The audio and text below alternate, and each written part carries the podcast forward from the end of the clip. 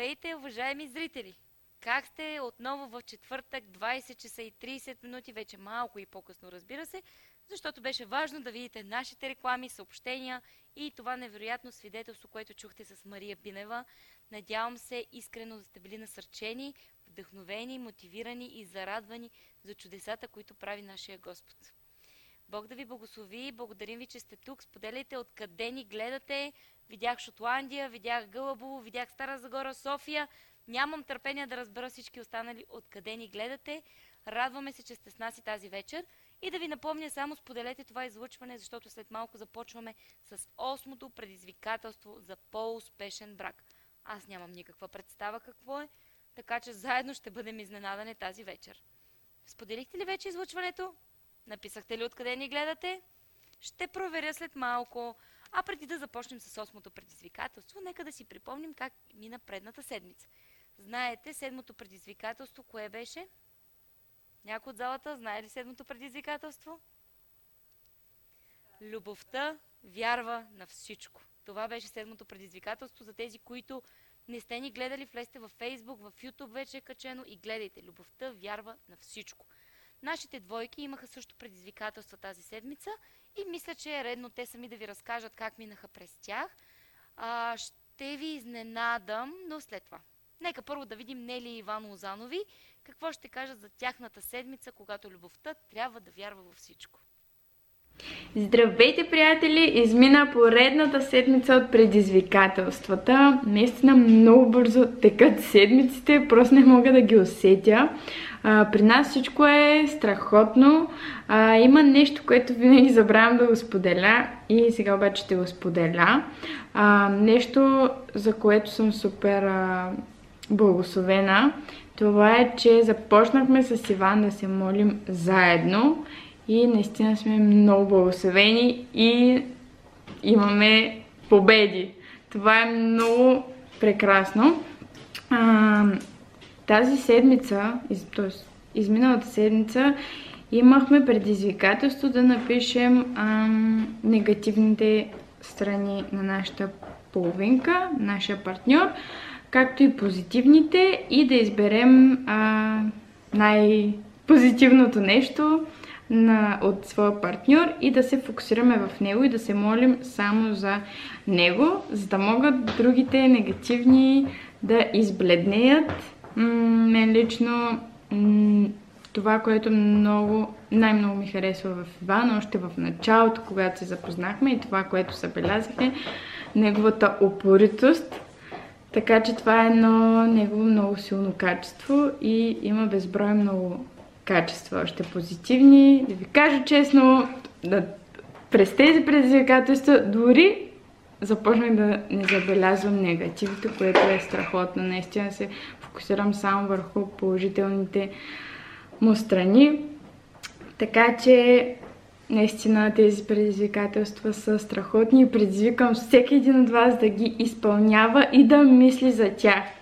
Така че, защото наистина трябва да мислим, когато действаме, а, за да изпълняваме тези предизвикателства, особено когато не са ни все още а, навик.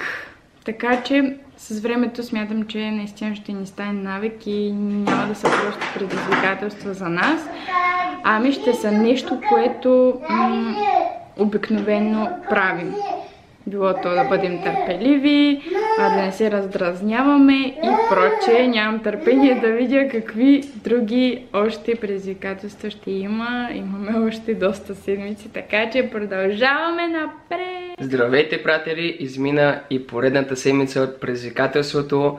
И това, което беше нашето седмо предизвикателство, беше всъщност да си запишеме по няколко от качествата, които не ни харесват и тези, които ни харесват в нашия партньор и да се съсредоточим в едно от тези, които ни харесват, като а, всяка вечер, всеки ден да си се молиме за него, за да може следващите, а, смисъл тези, които не са окей, okay, да избледнеят и да отидат на по-заден фон съответно. Макар, че при нас, между другото, така, откакто сме в предизвикателствата, мога да твърдя, че нещата, които не ни харесват и не ни кефят в партньора, може би се променят доста и не се показва така на показ. И както знаете, нали, трябваше да изберем едно от качествата на партньора, което е най-доброто, да се молиме за него. Аз смятам, че Нели има уникалния талант да бъде добра. Това е едно от нейните най-силни качества, да бъде добра и да заразява хората със своята доброта. И абсолютно просто позитивната и енергия, емоция, която така върви около нея, винаги е с усмивка, винаги приема нещата нали, позитивно, без да се ядосва и така нататък. Така че смятам, че това е нейното най-добро качество и се молих за него. Но също така бих искал да ви споделя за една много интересна случка през а, тази седмица. А, и тя е следната. Имахме доста голяма нужда, а, за която реално се молехме на Бог заедно. И не на първия ден, не веднага той откликна, той може би е чул молитвата ни, знам, че е чул още на първия ден, но на втория ден. Имахме три дена да постигнем това, което трябваше да направим. И на втория, не на третия, на втория ден той ни прати това, от което имахме нужда, което беше наистина страхотно и наистина видяхме как той действа. А пък днес е третия ден от тази нужда, така да кажем, и той ни благослови с още повече благословения в тази посока, за, която, за това, което се молихме, така че мога да кажа само слава на нашия Господ, Той е велик. Уповавайте се на Него в най-трудните си ситуации, Той е единствения, който може да ви помогне и чакаме с нетърпение следващото предизвикателство, което ще бъде тази вечер. До скоро! Слава на Господа мога да кажа за Иван и Нели Лозанови. Наистина Господ работи изключително мощно в това младо семейство, но млади не само по години, но и млади във вярата. Много пъти сме ви споделяли в нашите излъчвания, че всъщност те ходят на църква активно от година, година и малко, а Господ по такъв невероятен и мощен начин се прославя в живота им, че аз лично наистина нямам думи, с които да му благодаря а че изпълняват перфектно предизвикателствата, мисля, че всички ще се съгласите с мен. Много ми е интересно да разбера какво правят нашите ветерани в предизвикателствата. Ветераните ни с три деца.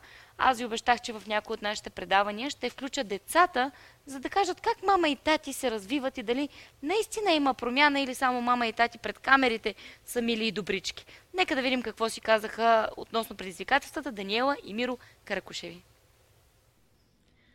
Здравейте, приятели!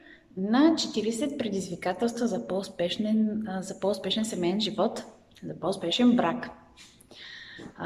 Та седмичното предизвикателство определено отнема повече време от всичко, което бяхме правили до сега.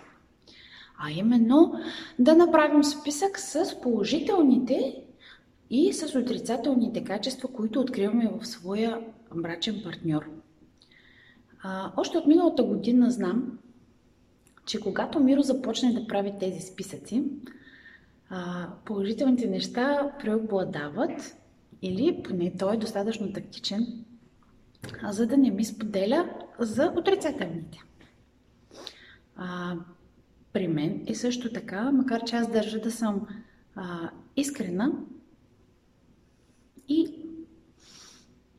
да си давам ясно сметка и за плюсовете, и за минусите. Вярвайте ми, за тези 17 години, които сме заедно, а, и двамата се познаваме много добре. Знаем как просто всеки от нас, всеки знае как другия ще реагира във всеки един момент, в почти всяка една ситуация. Много рядко се получава наистина да, да бъдем изненадани от другия. Познаваме се а, някои го наричат рутина, но аз мисля, че не е така. Ние сме вложили много време а, и сме си обръщали много внимание един на друг. И а, това е едно от основните неща, които сме влагали през цялото време в нашето семейство. За да работи всичко. А, да, това предизвикателство а, не беше чак толкова трудно, защото ние се познаваме добре, но мога да кажа, че а, върнах лентата доста назад и моят списък ставаше все по-дълъг и по-дълъг. И мога да кажа с гордост, че аз имам най-добрия съпруг, който е възможен. Съжалявам за всички останали, но Миро е най-добрия съпруг. Това е. А, Пожелавам успехи на всички останали двойки, които участват в предизвикателството. Дерзайте, защото аз съм страшно благодарна и съм мотивирана да прекарам повече време в благодарствената стая. До скоро! Здравейте, приятели! Тази седмица направих два списъка. Единият списък е с хубавите качества, които от моята съпруга Дани има, а другата е с лошите качества. Хубавите неща много бързо ги написах и дори още се, за още неща се сещам, докато от лошите бай аз се опитах да си ги спомня, защото съм ги забравил и при наличието на толкова хубави неща, лошите са направо от смешни. И сега искам да ви прочета списъка с хубавите качества, които има моята съпруга Дани. Умна, красива, добра, посветена християнка, обичаме, обича Исус, много хубаво готви, вкусно, най-добрият ми приятел, разбираме, прощаваме бързо, обича семейството ми, работлива, скромна, щедър към всички, грижи се за семейството ми, свири на китара и пее много хубаво, чудесен събеседник. Винаги се моли и ходатайства за мен и семейството ни. Защитаваме. Винаги носи отговорностите заедно с мен. Чудесна, открита, няма хитрина и лукавщина. Обича да сме заедно. Внимателна, грижовна, когато сме болни. Готви ни пилишка супа. Жертвоготовна за семейството и мен. Помага ми, когато трябва да поправям колата. Интересува се от проблемите ми на работа. Обича да правим, обичам да правим неща заедно. Смела. Благодаря ти, Исусе, за моята съпруга Дани. Аз естествено не съм безпристрастен и аз се виждам през очите на Божията любов и любовта, която е в сърцето ми към нея. Така че извинявайте, че съм написал толкова много и хубави неща. А за лошите направо са смешни в сравнение с хубавите качества, които тя има. Благодаря на Бога за Данито, благодаря ти, Дани, че си моя съпруга, обичам те, ти си чудесна. Какво ще кажете? Изключително съм впечатлена от Миро и от Даниела, но Миро пак бягаш по тънкото нещо. Не може да ни казваш, че Даниела няма нито едно лошо качество или черта. Верно, не трябва да го казваш в ефир, защото все пак нали, не искаш да излагаш съпругата си, но много те моля тази вечер, утре, намери време и кажи, Дани, това, това, това, това, трябва да го коригираш. Може да е едно нещо, но кажи го, за да може и тя самата да знае. Така или иначе, двамата сте в предизвикателствата. Няма защо да се криете, че участвате един от друг, разбира се. Дани, браво и на тебе. Самата ти ни изпрати списък от 20 и колко качества преди малко ги четах. Умен, красив, добър, ни пуши, не пие, гледа децата внимателен, а, осигурява всичко вкъщи, носи пари. Много, много, много качества. Браво, Миро! Наистина се надявам всеки мъж да взима пример от теб. Аз изключително съм впечатлена от двете ни двойки, нямам търпение да разбера третата какви ги върши, макар че третата ни двойка малко бяга винаги по ръба, нали, перфектните хора, но няма да забравя да ги питам дали тази седмица те са написали своите листи с добри и с лоши качества в своя партньор и дали са се молили за някой от тях. А коя е третата ни двойка, се питате? Ако има някой, който за първи път ни гледа, нашата трета двойка са пасторите Валентин и Иванка Георгиеви и нямам търпение да ви ги представя, така че хайде с мен! Здравейте, пастори, как сте? Супер. Пастор Валентин, здравей! Пастор Иванка, как сте? Добре. Много сте тихи. Аз тук говоря за любов, говоря за перфектни, не, много тихички, скромнички. Еми, Глътна, глътнали сте си граматиката в четвъртък вечер? Не, просто сме скромни. Да не сте изморени от нещо? Не. Пасторе, ти се връщаш от път? Къде Да. беше? Я разкажи поне. На едно място. Тези отговори вървят пред съпругата. Тук трябва да кажеш, а, 85 човека не гледат. Сподели къде беше на служение, проповядваше някъде ли? А, село Зидарово бях в една наша нова църква. Имахме чудесно време. Браво. Пак с калории. Или Не, този не, път не, нямаше не, калории? Не, не. бързах за насам, така че не можах да остана за, до края за на калориите. службата. Правилно, много хубаво са направили хората, че са те изпратили бързичко, защото нашите зрители с нетърпение ви чакат всеки четвъртък.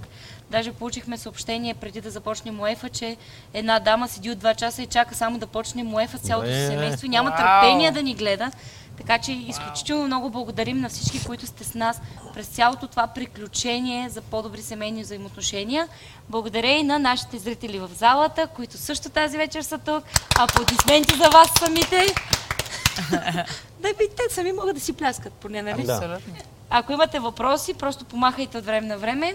Откъде ни гледат? Следите ли лайфа? Какво се случва? Ами, не. Я да видим. В началото анонсирахме, че ни гледат от Гълъбово, от Англия имахме, от Стара Загора, Варна, от Варна. Несебър. Асеновград се е включил. Свети Браво! Несебър. Свети Влас, Несебър. Браво! Много се радвам. Споделете и вие откъде ни гледате. 85 души споделете и това излучване да, да, да стигне до вашите приятели. И започваме след малко с темата.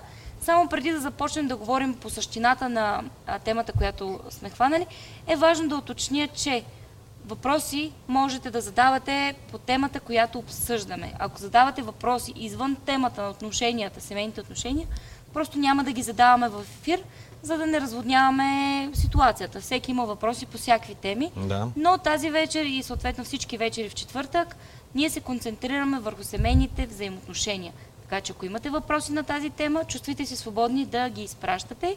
Няма ограничение кой колко въпроси да зададе. И 200 въпроса да имате, задавайте ги. Ще се постараем темата да бъде по-збита и повечето въпроси да отговорим след като дадем предизвикателството за седмицата. Да. Накратко това споделих. Вие искате ли да кажете нещо? Как мина вашата седмица?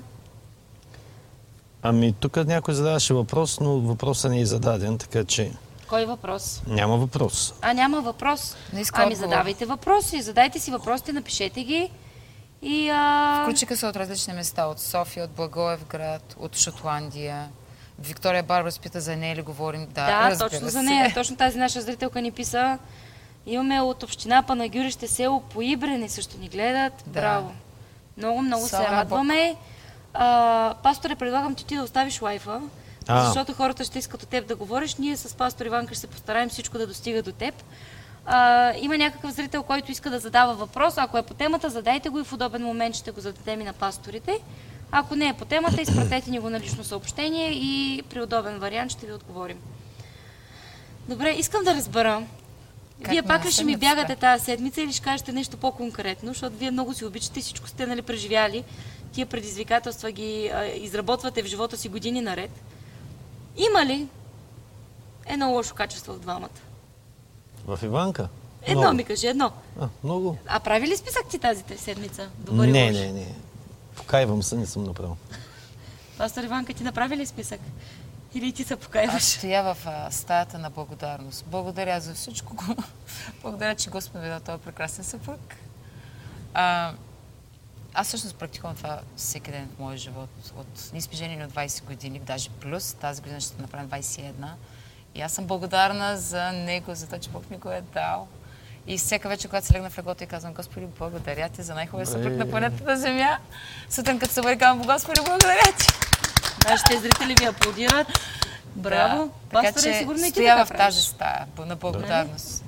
Има ли лоши качества? Разбира се, всеки има лоши качества, но работим по въпроса, Но се променяме се. върху добрите. Но тази година, 2020, сме обявили година на промяна, нали така? И се стремим към промяна. Даже имаме и женска конференция тази събота. Ами те нашите зрители трябва да са видяли рекламата ти. Абсолютно. Ако не е на някой от паузите, отново ще имат възможността да я видят. Да. Така че, да, всъщност женската конференция си казва промяната. Се казва промяната, така че сме се фокусирали върху промяна. Ние общо взето сме на едно ниво с вас. И аз тази година започнах промяната, Да, даже си направих фейсбук група промяната. Така Забелязах, тази че- година явно всички ще се променяме. Не, знаеш ли защо? Защото ние сме на един дух. Ние сме заедно вече с тебе специално, нали? Сме заедно от 10, 10 години, години. почти, стават сега скоро. И просто сме на един дух, следователно. Без да се оговаряме. Без да се оговаряме, то нещата се случват, понеже святи дух, който е в мен и святи дух, който е в теб, той ни тика в тая посока на промяна. Амен? Малка минутка за Пасторе? реклама. Не, това не е реклама. Насърчаваме ще хората включи да... пак някой, че си правим реклама. А, така ли? Не, не, ще се включи, А. предполагам. Е, Винаги Няма има хора, лош. които намират нали, нещо лошо, за което да се хванат. Разбира се, ние не можем да помогнем на всички, пък и не сме Да. и кукли, за да не харесват. Който не харесва, супер, Ако како не? хората четат внимателно Библията, ще видят колко лоши неща намериха в Исус. Толкова достатъчно, че да могат да го разпънат на кръст. Така, който беше Бог, съвършен. Аз всичко. по някой път се насърчавам, нали, защото те намират в мен много лоши неща, но не е достатъчно да, отид... Да те разпънат. да ме разпънат Значи на може ти какво да търсят. Така че Исус, ако сравнявам себе си с Исус, а, в се Исус намираха по-лоши неща, отколкото в... Това е доста отколкото насърчителна идея. Да, Не така съм се че замисляла. а, ако са в самия Исус не можаха да намерят Причина, за да не го разпънат. причина да ни го разпънат, намериха достатъчно.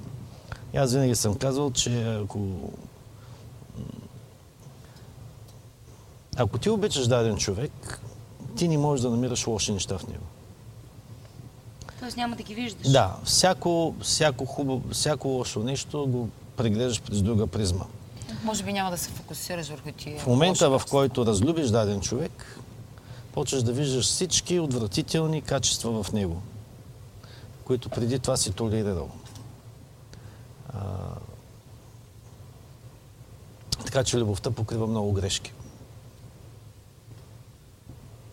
Аз пак искам да разбера, кои са най- нещата, които най-много ви дразнат един друг? Ом, те по едно, много, по едно, по едно. Много, много. Примерно, Едно. аз ще ти кажа, а, Внимавай. Едно. Ще Не знам ще бързо. да. Утре е деня на влюбените. И аз просто внимавам да ни кажа нещо, да ни... Приготвил съм ям много хубави работи.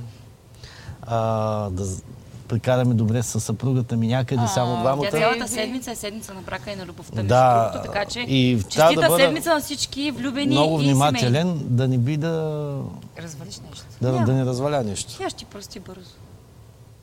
Да кажи поне едно нещо. Кое? В мен? В Иванка, който те дразни все още. И не го е коригирала за времето. Те са много неща. Едно, едно, едно измисли, моля те. Няма да правим сега черна хроника на лошите и качества. Може би трябва да питаш тези в интернет.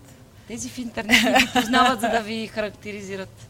Така че те нямат Едно много представа. лошо качество в нея е, че ако трябва да се свърши нещо, тя иска да бъде по нейния начин. Но от една страна хем е лошо, хем е хубаво. Тоест голям педант. Голям педант за всичко. Примерно, ако аз реша някой път да й помогна да пусна стирка в къщи, аз минавам през един малък ужас. Защо? Защото тя иска стирката да бъде направена по нейните спецификации. С две думи. Ако нали, миеш с стирката и ако става за малко, как се казва това, дръжката и пипна кофата, да я премести, след като пипна кофата, трябва да отида да си измия ръцете, преди отново да пипна стирката. Или ако е пипна, трябва да измия цялата дръжка на стирката, Голям проблем. защото съм пипнал кофата. Не мога. И при мен става голям, защото аз нали, не съм свикнал по този начин. Или с някаква кърпичка, такива мокри кърпички имаш постоянно около и си А чистиш. то, за да изчистиш целият апартамент, поне два-три пъти ще трябва да отидеш да смениш водата, да, и, поне няк... повече. да, и когато не го направя според нея, а, не е...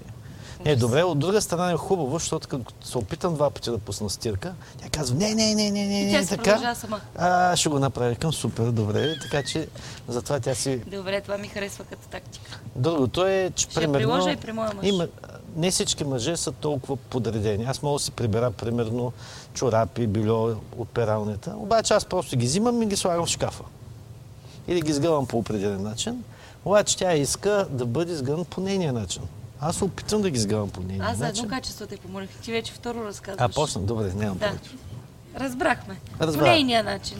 Да е по нейния начин. И понеже не е по нейния начин, за мен е облегчение, защото тя си ги прави ти си се сама. опитал. Всъщност ти се опитваш, но не ти се получава. Не ми се И аз имам такава тактика. Не, то, то не е тактика, просто не ги мога тия неща. И моя мъж, както каза, няма желание да се научиш. Той обича да си глади всичко, ма до последната гънчица. И аз му гладя, нали, много пъти. Изявявам желание. Да, я ти изгладя, и после казва, не, не, не, вика, не се вживяваш достатъчно. Дай, вика, аз да си я доизгладя. И всъщност така се получи, че аз почти не гладя негови неща, защото никога не ги харесва. Нали, Да. Ние сме различни хора. Пастор Иванка, ти, Лоши качества ли искаш? ти беше казал в Само предния едно, лайфове едно единствено. Само едно, внимавай. Ми, Утре е е, че- 14, внимавай. Беби. Истината е, че аз съм заслепена. Каза ти Степена, кажеш. обаче от предните Може лайфове да за едно кажеш днес единствено какво се случи с огледалото. Какво се случи с огледалата вече? Какво се случи с огледалото? Ами аз изчистих Огледалото. Огледалото. всичко. Банята или всичко някъде в навсякъде, коридора? цялата къща лъсна. И той докато се бръснеше, докато се... Просто направи цялото огледало в пръски с вода. Супер. Да, сега ще кажеш, нали, това е нормално. Ми, не, не е нормално. Значи, когато изпаднете в такива ситуации, има един много красив а, стих в книгата Притчи. Аз го знам. И там се казва, ако искаш да имаш биг в къщи, ще трябва да му чистиш лайната. Да, вие предния път Да, го казахте знам. този стих. Да, така че аз това, което направих, не исках да нали, влязох в стаята на благодарността, както ни научи миналия път. И отидах, взех а, една върс... а, туалетна хартия и Имаш кажеш? всичко. Благодаря ти! Не, не, просто изчистих. Едно единствено качество, тя че го повтаря на всяко а, предаване. Искам и тази вечер да го споменим. Споменем, че тя казва, че си много разхвърлен. Не, Това с а, бръсненето и огледалото към това качество ли или е друго? ами, А ти не си ли се замислила, че някой път може да го прави нарочно? да ме дразни ли? Да. Да ми, В предния да ми говорихме тества. точно за такава ситуация, в която партньорите взаимно нарочно се дразнят, за да се изпитат един друг. Всъщност, А има и такива, които са удоволството това Тези да уроци се повтарят вече 20 години. Управление няма, но аз разбрах, че е по-добре с него, отколкото без него. Така че реших, че няма да се фокусирам върху проблема разхвърляне, цапане. Аз ще благодаря за това, че го имам вкъщи, мога да Успяхте го ли да гледате нашите двойки как се справят? Ами, честно казвам, не. Ще го направим после. Да. Аз обещах на третата двойка, която се включи, т.е. четвъртата след вас, че всеки лайф ще казвам, че а, нямам видео от тях, затова не ги показвам, докато не тръгнат да правят видеа. Говоря за двойката на Веско и Влади Христови, които заминаха за Англия и предполагам, че е доста ангажирано времето им А там. е А истината е, че трябва да наваксат доста материал. Така че за сега още нали, ги извинявам, но ще дойде момент, в който няма да приемам извинения. Но пък другите ни двойки казаха много хубави неща. Ами Аз съм изключително насърчена, нали, от, поне от предните лайфове, които сме гледали. И даже аз ги познавам лично, така че виждам промяната в тях. И съм изключително насърчена от а, Миро и Даниела, от Нели, от Иван. Много. Е, много ме радват, харесва ми това, че иска да има здраво семейство, силно семейство, благословено и най-вече романтично. А, вижда се и какви големи резултати дават и двете семейства. Абсолютно. Да, да. съм много Ние общуваме постоянно с тях, тъй като те са в християнски център Бургас и се виждаме минимум 4 пъти седмично с Те тях. са едни от най-дейните, ако можем така да, даже да се Много е голяма промяната. Абсолютно. Най-много голяма промяна завлязвам в Миро. Мира ми, Миро- Иван. Иван също. Иван и Нели ми скриха шапката, но Миро е човека, който а, беше така най-резервиран към цялото това нещо. Да, спомням си. А пък всъщност, пак за пореден път да го похваля, първи ми праща видеята си. Той е първия, който дори не се налага Миро, абе да ти напомня за видеото. Като имаш предвид, че ти го молиш и той не искаше, аз му, аз му говорих и той, а, не, не, не, не, не. а». И накрая, пасторе, трябва да направиш едно телефонно обаждане. Мира, здравей! Мира, трябва да се включиш. Да, Защо издаваш пасторе! цялата история? Защо ги издаваш тия неща? Защо насърчаваш това? Правиш, струваш винаги. Виолета успява да защото- манипулира цялата ситуация, така че се съгласите. Абсолютно, но виж сега, това е в а, добра манипулация, защото Така е. манипулацията е позволена, но зависи в каква насока. Добре, готови ли сте за предизвикателство 8? Амин. Да, какво ще бъде? А, не знам и ще, го- ще го направя като в турските, индийските и сапунените сериали. Минутка за реклама и се връщаме с най-интересното. Благодарим ви, че 7 години подкрепяте Християнски център Бургас в призива даден ни от Бог. Получаваме ежедневно вашите съобщения и отзиви. Как Словото, проповядвано от пастор Валентин, променя живота ви. За някои от вас то е насърчение, за други изобличение, за трети вдъхновение. Исус каза, отидете по целия свят и занесете благата вест до всички човеци. Християнски център Бургас се е посветил на това велико поръчение. Знаете, спасението е безплатно, но благовестието струва пари. Ти може и да нямаш времето или дарбата да проповядваш, но имаш пари, с които може да изпратиш призваните за това. Създаването на нови продукции, като предаването Вярваш ли или лайв предаването 40 предизвикателства за по-успешен брак, обаче струват скъпо. Запомни едно. За да получиш, първо трябва да дадеш. Ако искаш отговор на своите молитви и проблеми, време е да опиташ Божията милост. Дай и ще ти се даде. Имаш невероятната възможност да станеш партньор на Божието дело чрез нас. Не изпускай този момент и инвестирай в изграждането на Божието царство.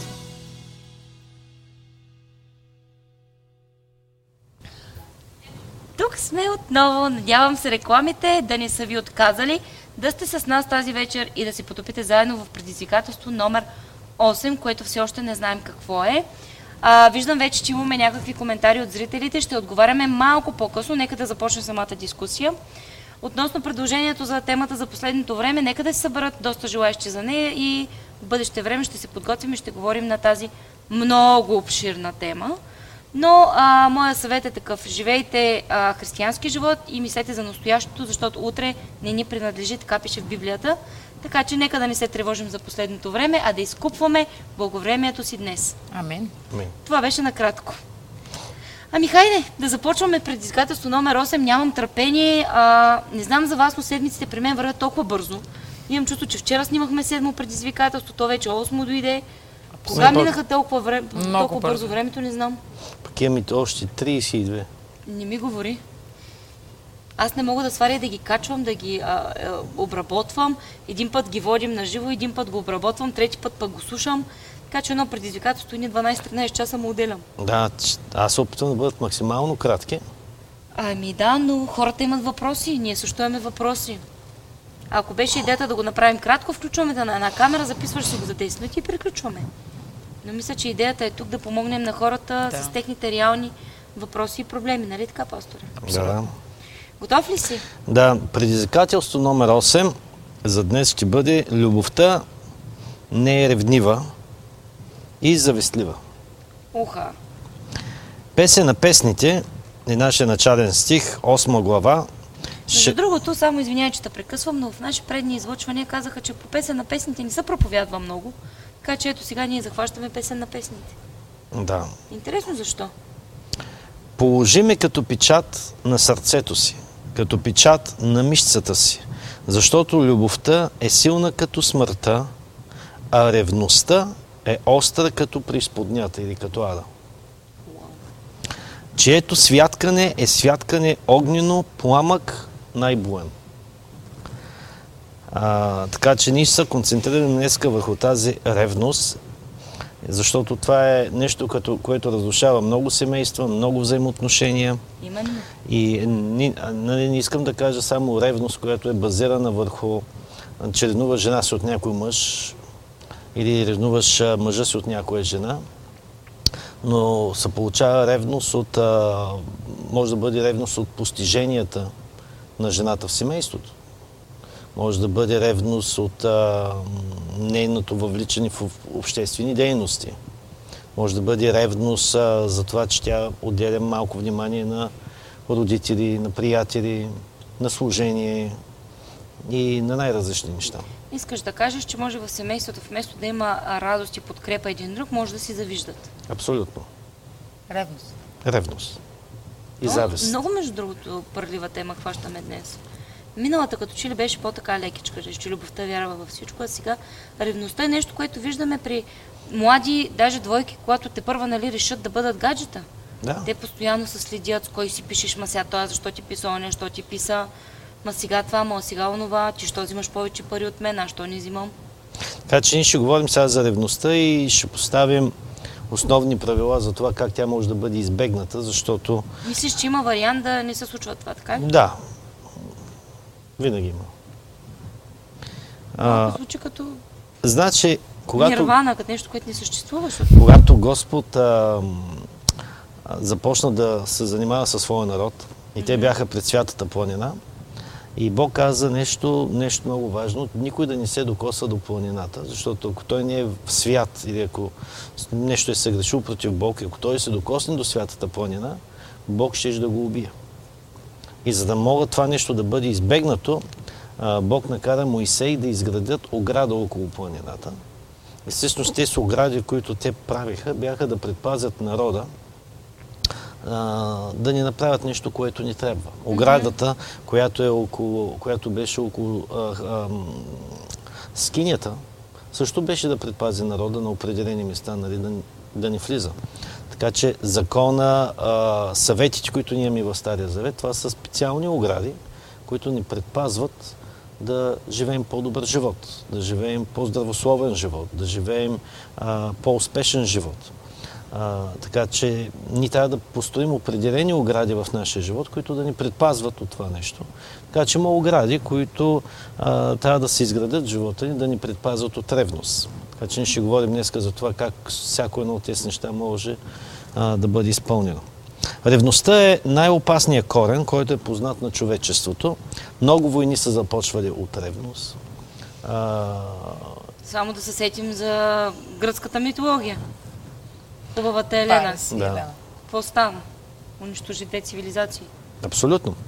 Така че много семейства са убити от ревно, са унищожени от ревност.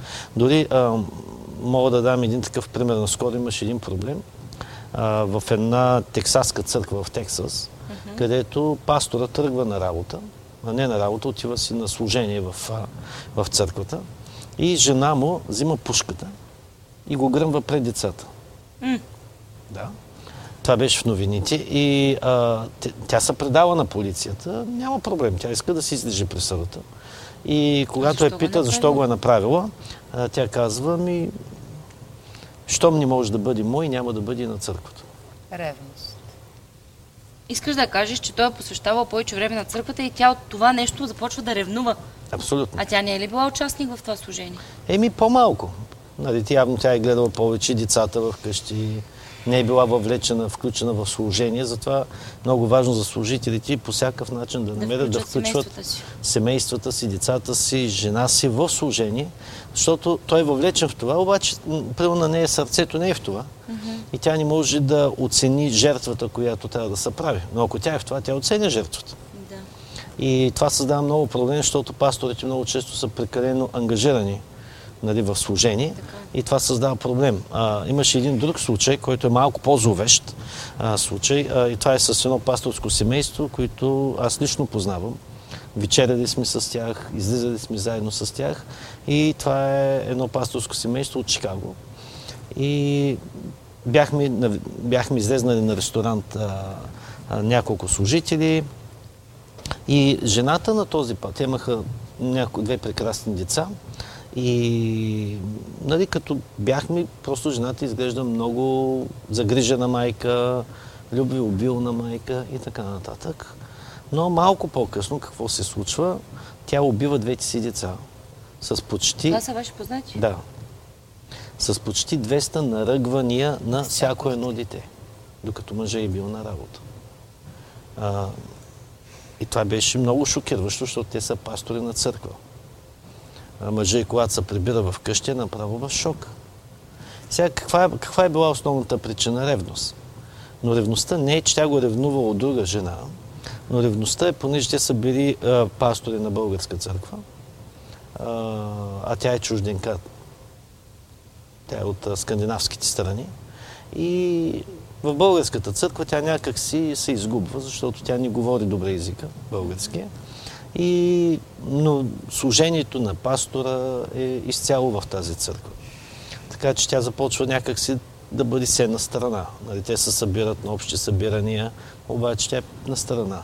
Българите си говорят заедно, но не ни се обръща внимание. И малко по малко в нея се Те я изграждат дистанцират и... да, и а, ревността по започва да се превръща в горчевина по-късно. Но защо Горчевината на се превръща в ярост и ми, значи а, рев, ревността, яростта, горчевината, това са врати в нашия живот, които отварят врата на демоничното. Отварят врати на духовни сили. И ако човек не му обърне сериозно внимание, идва един момент на неконтролируема ярост, за която след това а, почваш да правиш неща, които не знаеш какво правиш. Те вкараха тази жена в психиатрия, нали, така, затворническа психиатрия. Това семейство се разби. Даже тя си призна, че преди това е била виновна и за смъртта на първото им дете. Понеже то много плачело и тя го слагала на пералнята да го друса. за да спре да плаче и станал някакъв толкова удар и детето се изпържило нали, на място. А, така че това е... загубват трите си деца. Те са имали загубват три деца. трите Тя си деца. Третото е. Да, пастора напуска служение, не знам по-късно какво точно се случва с него. Но това е една много трагична история за това какво а, ревността, завистта може да причини, ако човек не се справи с нея. Добре, мислиш, че вината е била само нейна. Ами не само нейна. Вината е била и на съпруга, и на хората, с които са били а, нали, с тях и около тях. Аз мога да разказвам много такива истории за какво е причинила ревността в, в дадено семейство, в дадени семейства и колко семейства са били Много разрушени тежко влязахме този лайф хора. на тема ревност. Това е много страшно. Да. Много семейства просто са унищожавани на тази, на тази тема. И още по-страшното е това, че ми говориш за пастори, за християни. Ти, си, ти не си, не си защитен от това И нещо. да, но когато знаеш нещата, когато се поддържаш жив в това, което правиш, как можеш да стигнеш до там? Иначе нещо някъде не правиш както трябва. Значи във всяко едно нещо баланс е много важен. Когато ние излезем от баланс в нашия живот, нещата стават просто трагични. А, това, че ние сме пастори, искам да кажа, има много проблеми в пасторските семейства, в, не само в пасторските, в семействата на християни. А, и та, по принцип, аз когато пътувам по различни църкви, особено походи на чудесата, когато правим това, се молим за хиляди хора. Едни от основните проблеми, които хората реват и плачат, това са семейните взаимоотношения. Даже мога да кажа, че над, над 90% от проблемите са семейни взаимоотношения. По-малко са болестите и всички други неща, но това е унищожителен фактор а, семейството, което е малко, как да кажа, интересно, защото Бог е казал, че Той е Бог на мир. Той е принцът на мира. Той ще дойде да докара мир. Бог е Бог на любов. И би трябвало християнските семейства, а, всичко в, а, в тях да е перфектно. Би трябвало. Ако Бог е там, би трябвало да бъде така. Аз за това го казвам, как може и то при положение, че са пастори. Ми са баланса. Баланса. Просто са изпуснали нишката. И това няма как да се случи от днес за утре, нали? Не, не. Това е това е- процес, който се трупа в години. Това е процес, който не се обръща внимание, защото виждаш ли, в брака, когато говорим за перфектен съвършен брак, не е това дали аз имам перфектен брак. Това е много погрешната страна на нещата. Правилната неща на нещата е дали жена ми има перфектен брак с мен. Аз винаги ще имам перфектен брак с нея, ако я покоря и, и тя ми се подчинява. Ако на мен ми е добре, аз имам перфектен брак. А, аз съм разказвал друг път тази история. Една майка много се хвалила и казала, и дъщеря ми голям късмет изкара.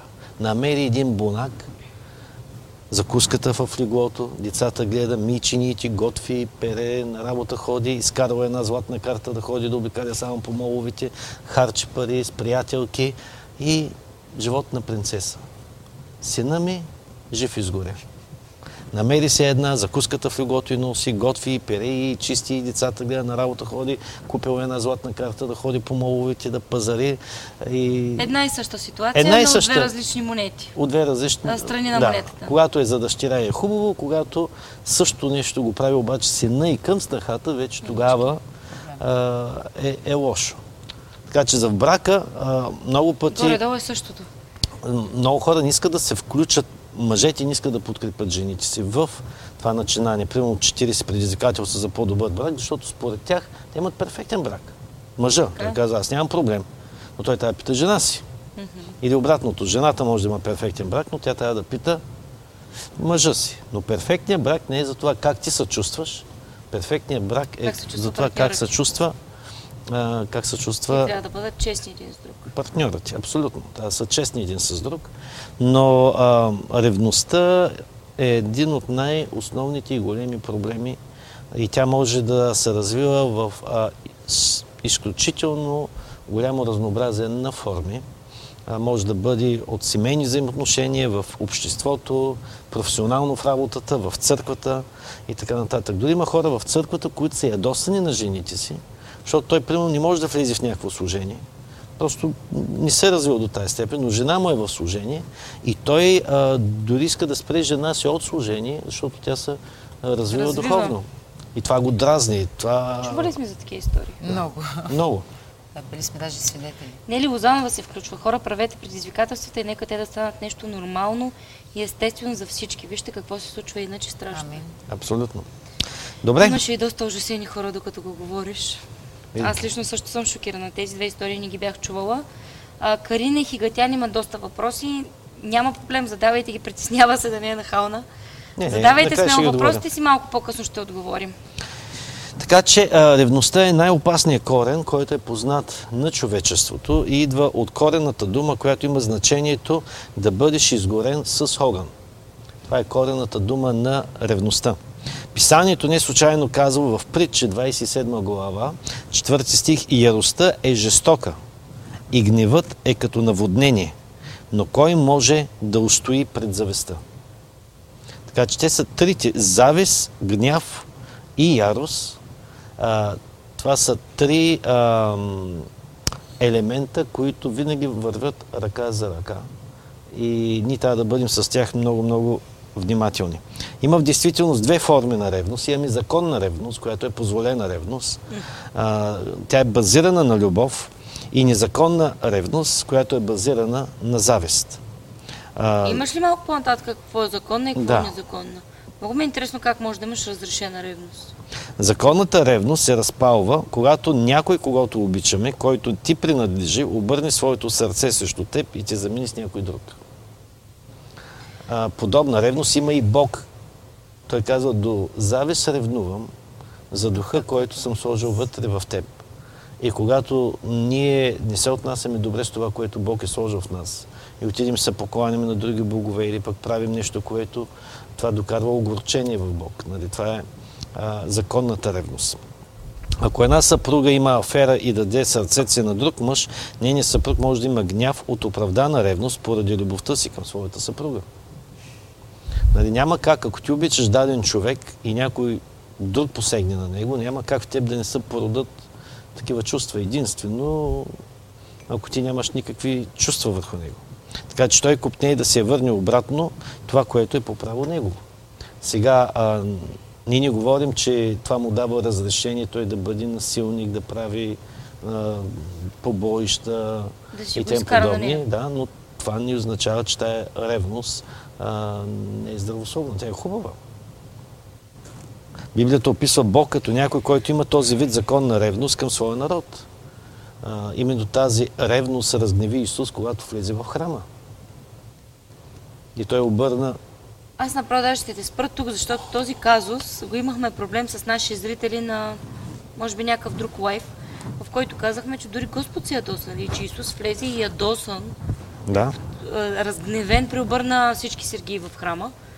Вярваш ли, че той наистина е бил ядосан или просто така е бил недоволен и... Или правил театър. Или, или просто там нещо е е било измрънкал? театър, прав си. Не е Защото, била нали, ядосан. че, четяйки Библията, не, не може да усетиш тонус, който е крещял, викал или е просто казал моите момчета. Ми, чакай малко. Казва се, че с две думи е бил взел къмшици и върви. Не е било много спокойно. И ако говорим за Божията способност да се разгневява, нали, някои хора казват, да, ама Бог вече е различен, защото е в Новия Завет. Нали, Стария Завет го знаем. Бог казва, скрий се за малко, докато в скалата, докато ми мини гнева. Защото няма да бъде здравословно за теб. Ако четем пророци като Изекил, като Иеремия, като Исаия, може да видим всички предупреждения за Божия гняв. Нали? Какво следва? А, В Новия Завет вика, защото вече не го пише така и се счита, че Господ не толкова не се ядоса. няма Е, как... Бо, да, Спасени не. по благодат. Е как? Да, да ви демонстрирам Божия гняв. Добре. А, в Деяния на апостолите Анани и Сапфира излагаха Святия Дух, когато прибраха част от парите от продадената земя и Святия Дух ги уби вътре в църквата. Един по един. И те казват, защо разгневихте Господа? Защо се опитахте да излъжете Божия Святи Дух? Нали, оттам нататък може да отидем и да видим в книгата Откровение какво се случва. Нали, за изливането на чашите. язвите и на Божия гняв върху, върху цялото човечество.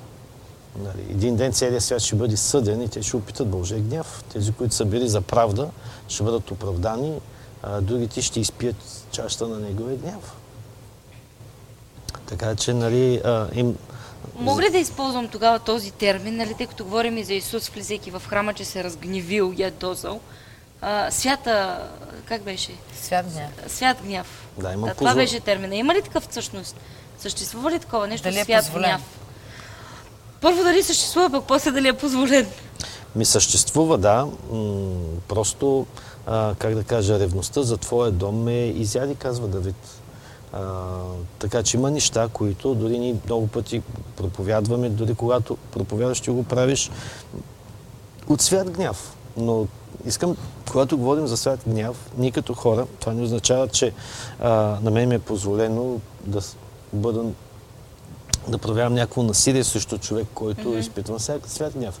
Но това не означава, че в святия си гняв аз не мога да го коригирам, не мога да му направя забележка. И това е много важно.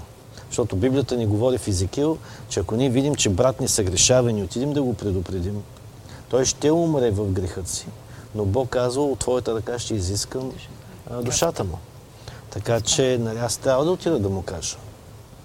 Нали, има нещо, което съм видял в неговото поведение, което е докарало свят гняв, недоволство а, в мен и за това, понеже аз го обичам по същия начин. Също така в книгата Притча се казва, че добрият родител, той ни жали пръчката си. Друга това много са- тежка тема. това са много, много неща, но има тези, тези две концепции за гняв. Един е оправдан гняв, другия не е оправдан гняв. Неоправдан гняв е ако ти ревнуваш жена си безпричинно. То ти можеш да побъркаш жена си или мъжа си от безпричинна ревност и дори да достигнеш до сериозни семейни взаимоотношения от това. Просто няма причина, но твоята фантазия така работи и от най-малкото ти правиш а, цял филмов Сериал. филмов сериал за Познавате неща. ли такива хора? Идва ли са на пасторско съветно чувство хора Имам, да, проблем? има много такива хора. Има много такива хора. А, така че това може да се случи на всеки един, ако той не внимава и ако м- не споделят, а, не издигнат определени бариери, които са много важни в техния живот. Ние ще говорим след малко. Пак ми задай този въпрос. Кои са бариерите, да не забравим да ги кажем, защото те са много, много важни. И по този начин, когато ти спазваш тези принципи библейски, а, а, всички тези неща относно съмнение за ревност и тем подобни започват да изчезват. Изчезват, да.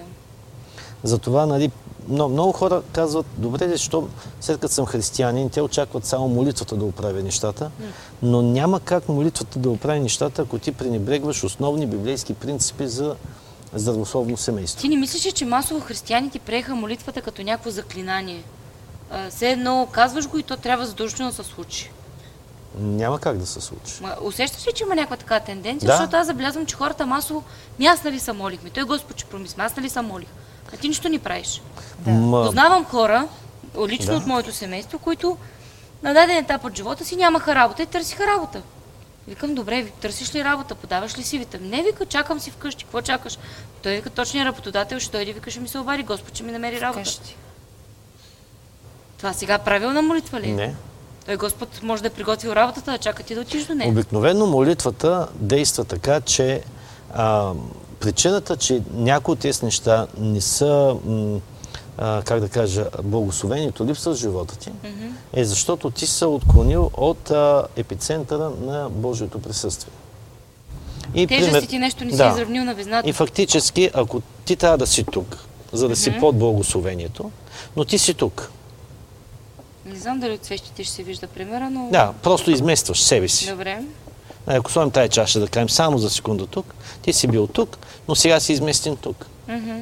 И ти не си под покрива на Божието благословение. Нали? Защо? Защото не изпълняваш неговите принципни инструкции. Защото Библията е ръководство на Бог, дадено на земята за по-добър живот на земята. Ти сега не правиш нищо, от което Бог ти е казал, правиш си каквото ти си искаш, и каквото дяволът ти казва да правиш. И ти Или си тук. собствено аз. И сега, много проблема на хората, те какво си мислят? Че те ако се молят, Божия епицентър ще се измести към тях в, твоята, в тяхната греховна и непокорна а, Природа. природа, естество, където те са там. Абсолютно. Това молитвата не може да го направи. Молитвата няма да измести Божиите принципи, Или да И- промени и да Бог ги- за това, че те нещо защото ти да се молиш. работата. Така че това, което Има прави логика. молитвата, е тя да те върне обратно при Бог. Да ти смекчи сърцето, да дойдеш на себе си, да получиш откровение от Бога, да видиш, че ни правиш правилно нещата и ти да се върнеш тук. В момента, в който станеш тук, благословенията автоматично идват върху теб. Искаш да кажеш, че принцип, ако ти не отиш планината, планината ще дойде при тебе, в този случай не въжи. Не. Това е хубаво. Планината няма да дойде при теб. В този случай планината няма да дойде при Да. тебе. Ти трябва да си при нея. Да, има ли молитва, трябва И да затова действие, хората няма си губят години в живота си, да се молят за Само нещо, са молят, да. за нещо, което няма как да получат. Те трябва да се покаят, те трябва да се върнат и да спазват Словото на Бога. Да, но проблемът е, че те не могат да го видят. Те мислят, че са в правилния път. И оттам идва главния проблем. Преди малко даже си говорихме с тебе, точно това говорихме, че има хора, на които не може да им помогнеш, защото те си мислят, че са в правилната посока. Абсолютно. И всеки път, когато Словото идва към тях, дори и когато се проповядва от амвона, то се удря се вър- Е, не, връща те, те са издигнали стени в живота си и те Няма приемат как. само това, което е зад стените. Т.е. вътре в тях Да. вече е изградено. Да, но за Всички останали неща просто и всичко тях... относно духът говори, духът така. Обаче истината е, че на тях не може да им се помогне по никакъв начин, защото те не искат да приемат. Вярвам, че това е проблем във всички църкви. Да. Ми, затова трябва хората да имат разбиране, защото а, книгата Осия казва, моите люди умират от нямане на знание. И но много проповедници спират до там. Но той стих продължава и казва така, и понеже те отхвърлиха Знанието. знанието. Да, какво се има в предвид това? Има се Не предвид, го че а, не, че до тях не е достигнало знание, но до тях е достигнало знание, което те не искат да приемат. Не Как? са съгласни, примерно, с него. Не са съгласни с Да, Библията. най-вече. Защото това е проблем. Хората не са съгласни, Да. като нещо ни му Съгласни. търва. И следващата част на стиха продължава. И понеже ти отхвърли знанието, И аз отхвърлих теб да не ми свещенодействаш. Думата свещенодействаш относи идеята, че твоите свещенически, духовни а, функции са били отнети. Поради какво се отнемат? Поради отхвърляне на Божиите инструкции, Словото на Бога. Книгата Исаия 5 глава се говори за това, че Божиите хора са държани в плен и те са пленници, затворници поради нямане на знание. Не се казва поради нямане на молитва. Казва се поради нямане на знание. Божиите хора умират осия. Не поради липса на молитва, поради нямане на знание. Така че те могат, може много да се молят, но ако те нямат правилно знание, тяхната молитва ще бъде погрешна. Карин и Хегатян точно това се включва с коментара. Има християни, които не се молят за своите си нужди, а други се молят за тяхните, пък тия деца в нужда гледат сериалите. Да. Това е още по-голям феномен. Така да аз я имам наредиш, нужда, така да я споделяме с вас вие да се молите за мен, аз отивам на почивка. Молете се за мен. Голяма работа. Чудесно. А, Кръстина Русева пише, нека да се молим за безработните, Бог иска това от нас. Ние хубаво е да се молим, но и безработните трябва да търсят работа. А ако не могат да намерят, трябва да се замислят защо. Квалификацията им достатъчна ли е, трябва постоянно да се апдейтват. Независимо на колко години сте, вие постоянно трябва да израствате. Дали ще учите нови езици, дали ще учите компютър, дали ще сменяте професията. Ако в едно нещо не става, в другото не става, правите трето. Спрете ли развитието си, рано или късно работата така се получава, че те постоянно търсят хора, дойде. които Няма как. искат да знаят неща. Абсолютно. Да. Няма как 40 години да работиш едно и също и, и шефовете са доволни. Постоянно Но- правят тимбилдинги, постоянно се правят обучения, дори да си... може И би ти ако не е искаш в да се учиш, характера ти. колкото и да се молиш, Ако проблемът ти е в характер, ако винаги се караш с всичките работ... работници, работодатели, това е също. друг проблем. Проблемите Добре. са много относно Да се върнем на ревността, защото и тя е много голям проблем. Правилно. Библията описва Бог като някой, който има този вид законна ревност към своят народ. Не, че той ни завижда, Бог не ни завижда и той иска да има това, което ние имаме, защото Бог има всичко. Библията казва, че той притежава всичко, ця- целият свят, цялата вселена, всичко е негово. А, но той ни обича и иска да го задържим като нашата първа любов. Именно поради това в него се получава този вид ревност. И когато ни излезе малко и започнем да си правим неща, които си искаме, а, Бог не иска никой и нищо да бъде на първо място преди него в нашите сърца. Затова той казва да нямаш други богове, но трябва да имаш Освен само мене. освен мене. И Библията ни предупреждава да не се покланяме на никой, освен на него. В момента, в който ние започнем да се покланяме на някой друг и да признаваме някой друг повече в живота си, това предизвика в Бог ревност. А, Второзаконие, 4 глава, 23 стих казва така, внимавайте на себе си, да не забравяте завета, който Господ вашия Бог направи с вас. Да не би да си направите идол, подобен на нещо, което Господ твой Бог ти е забранил. Не е препоръка, но това е забрана. Сега сказаното до тук, нека да установим нашия фокус върху незаконната ревност. Така че днеска няма да говорим за законна ревност, но ще се концентрираме върху незаконната ревност, която е враг на любовта. Тя може да дойде в семейството и да унищожи, а, да унищожи всичко в, в твоя живот. Така че този вид, чийто корен идва от нашето себелюбие или по-точно казано от нашата самовлюбеност. А, това е ревност в сърцето на някой, който е задвижен от завист и който се бори, а, той е задвижен от завист и, се, и просто може да унищожи твоите взаимоотношения. Много често това може да стане между две приятелки. Две приятелки разбират се чудесно, докато ни дойде трета приятелка. И ако ти почнеш да обръщаш внимание на другата, и изведнъж почва да виждат всички твои кирливи ризи. А, не бе. Да. И започва да стават проблеми. Даже нашата публика вече се разсмя. Смятай. Да не би вие да имате някакъв проблем с приятелки? Винаги Втора, трета, четвърта? Аз трябва да ти За кажа... щастие не, слава на Бога. Аз а, това нещо го преживявам в църквата постоянно. Примерно, ако обърна на някое семейство малко повече внимание и дойде друго семейство, на което трябва да обърна внимание, а, вече започва да се получават проблеми.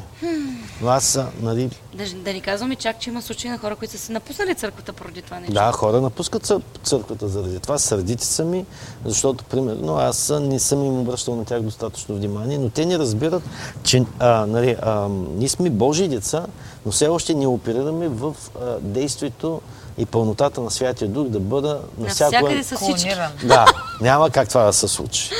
Нали, ограничени сме в нашата физика, в нашите тела, така че аз мога да бъда Да. само на едно място по едно и също време. И е факт, че ти като пастор, примерно имаш 200 човека църква, плюс още 30 църкви към нас, ни 4-5 хиляди души, дори по един път, един час да им отделиш на ден, ти до края на Няма годината как. не можеш да отделиш време на всички. Абсурд. В момента, в който на, а, на един обърнеш внимание, това за- започва да става, а, започва да става проблем. Даже един път имах един случай, а, ръководих една църква в, а, в Америка и едно семейство, двете семейства се скараха, защото аз съм отишъл на гости на едното семейство, а другото семейство не съм го посетил. И стана голям скандал в църквата там. И аз си обяснявам хора, нали, ако ви ма поканите на гости, ще ви дойда на гости. Нали. Аз не мога да отида на всички на гости. Едновременно. Едновременно. Но Не е ли по-лесно да събереш всички тогава, които те канят на едно място? Не, те искат Те специално. да останеш в къщата, да им гостуваш и да бъдат само. Да, те. те искат специално, а, специално, специално внимание, но идва един момент, ме представи си, че примерно църквата ти порасне и стане хиляда човек. Ма това ти казах, ти твоята 10 църква в момента е хиляди човека. 200, плюс още 30 църкви, които имаш към себе си, които и те искат постоянно да те виждат и е факт, постоянно звънят кога ще дойдеш. Но сега проблема е Фейсбук. Голям проблем. При- Примерно на времето, а, когато нямаше Фейсбук, никой не знае къде се отишъл на гости. Сега като тиш някъде на гости, те почват да се постват, да се тагват. Нали? И, Както аз направих вчера, онзи ден. Да. И Иван веднага се включи, защо ние с Нели не сме поканени. А, е, това ти отговоря, да.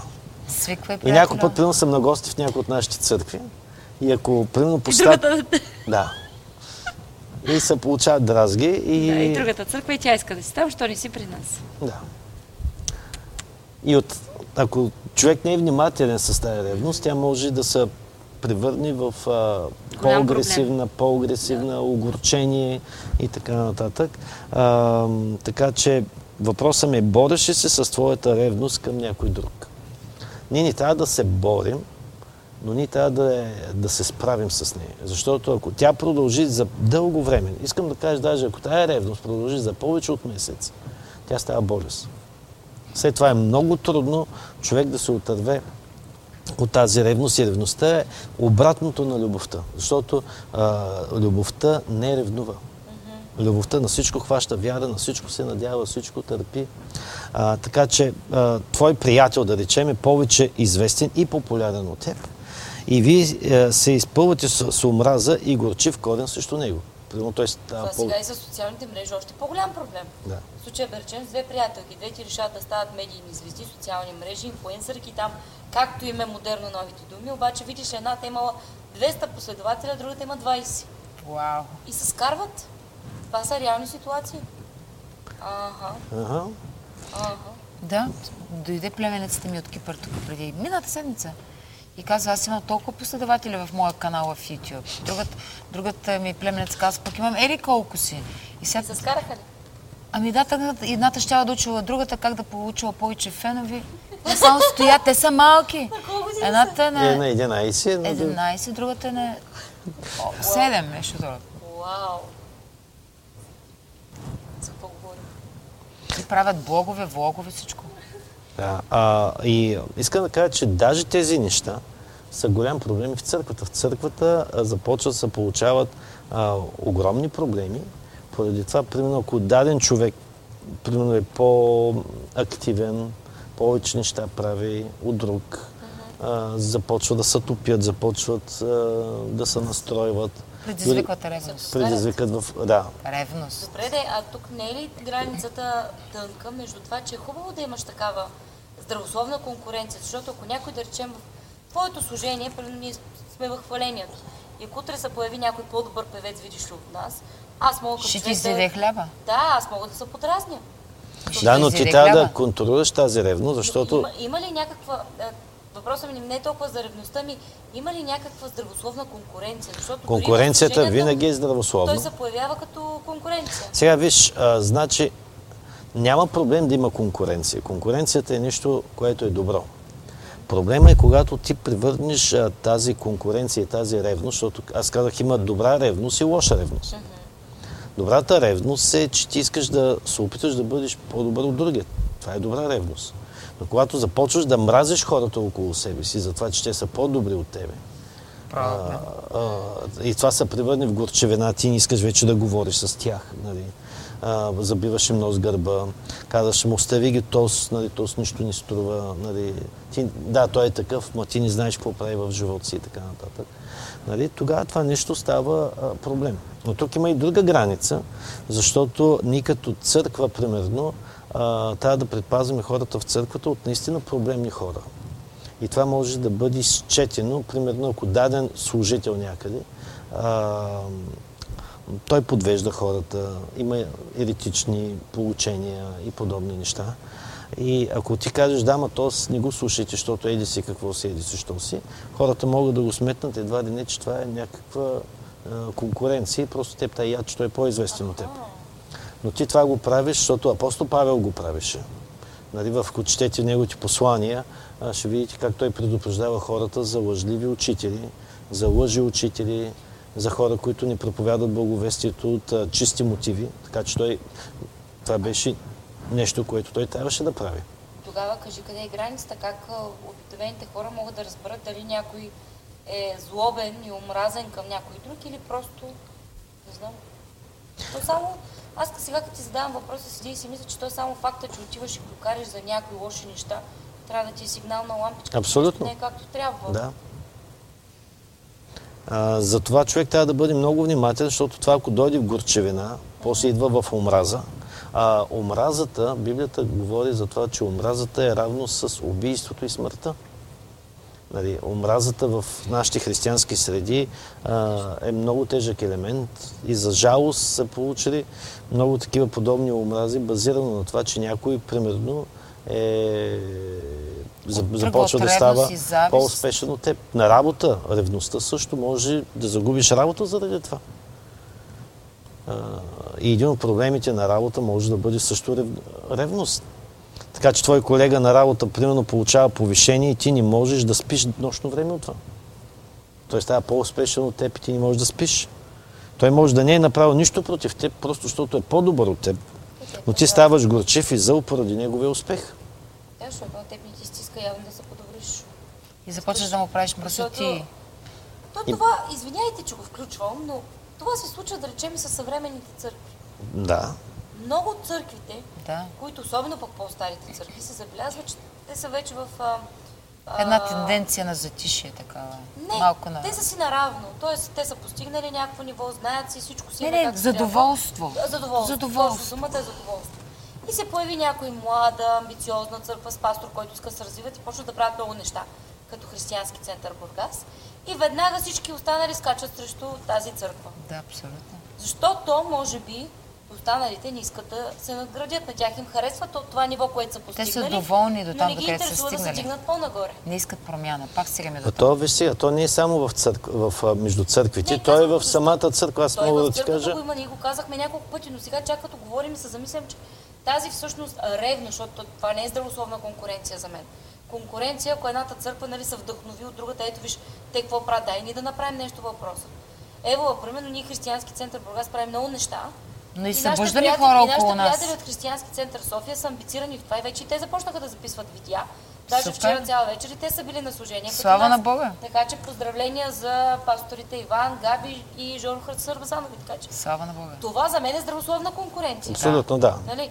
Обаче, когато нали, говорим за другото, което мрънкат само, виж, що се развиват и виж, що това прави, Когато ти ни подлагат- това, ви много бързати, Да, за какво се е. взимат и така нататък. Това вече не е здравословна конкуренция, Не, нали? Да. не, знаеш Това ли е защо? ревност Защото завист. това, което сееш, това ще и да пожениш. Защото те това, това което правят, те почват да злословят срещу теб, почват да ти бият, да забиват нож в Но гърба. това може да се случи и в, в самата църква, защото дори ние Да, в нашата църква имаме подобни проблеми, когато ние започваме да правим нещо, което не сме правили до сега. По, по-старите вярващи. Да, да си го кажем, решихме да го сами църквата в тъмно, сиво, черно. Кажи си го проблема. Имаш хора, които напуснаха църквата заради а, новият ни, така да се О, каже, визия. новата ни визия. визия. на църквата. Така че има хора, които не са съгласни с много от нещата. И когато ти започваш да ги правиш, а, те дори не искат да те чуят защо си го направил. Те просто вземат решение и без много обяснение напускат директно от църквата. Така че те се ядосани. Даже а, аз спомням, имаше една история, съжалявам, че малко взема от темата, но понеже Не, то можем не да е го разберем. излизане от темата, че точно говориш за ревност и завист, А, е проблеми в църквата. Църквата е с нашето семейство. Трима пастори решават да основат една църква заедно. И работят в страхотен синхрон и единство. И църквата започва да расте. Много. И а, обаче те имат различна цел от останалите църкви. Тяхната цел е да достигат нови хора. Млади, нови хора. И а, най статистик, човек, който да прави статистика в църквата. И така, Тип анализатор. тип анализатор. И те взели решение, примерно на няколко месеца всички пастори със семействата си ще ходят горе в планината, ще се молят и ще плануват как, а, на къде да водят църквата. И когато прочели а, няколко от рапортите, след известно време служение, те до, види, рапорта ги ужасил. Защото рапорта бил така, че всъщност в хората не влизат нови в църквата не влизат нови хора. Но в църквата влизат хора от други църкви. Ужас. И те казали, а, ма това не е което Бог не е призовал да правим. Бог ни не е призовал нали, да, а, Събираш хора от други църкви. да събираме хората от другите църкви. А, значи ние не сме абсолютно ефективни в това, което правим. Така че те решили да променят тези неща, така че направили църква, която да бъде привлекателна за невярващи. Сменили а, част от хвалението, песните, много неща в структурата на църквата. Как е завършва? И тогава а, по-възрастените вярващи в църквата а, скочили на бунт срещу пасторите. Възрастените не е духовно, предполагам възрастните. По-възрастните в- години в, В години в възраст. църква. Защото те не са свикнали на тези промени и тогава те започнали просто да създават големи проблеми, заплашвали, че ще напускат църквата и тогава пасторите казали, че е хубаво, като искат да се заминават. Имат много църкви в града, могат да ги приемат, където те се чувстват комфортно, но те не могат да се променят от това, което са взели решение, защото а, тяхната насока е към невярващите. И сега вярващите в църквата започнали да ревнуват от невярващите. И казали, ни пък сега защо трябва да пеем песни, които са по-така за нови хора, а, като По-модерни. по-модерни песни, нали? Ние не искаме, искаме си старото.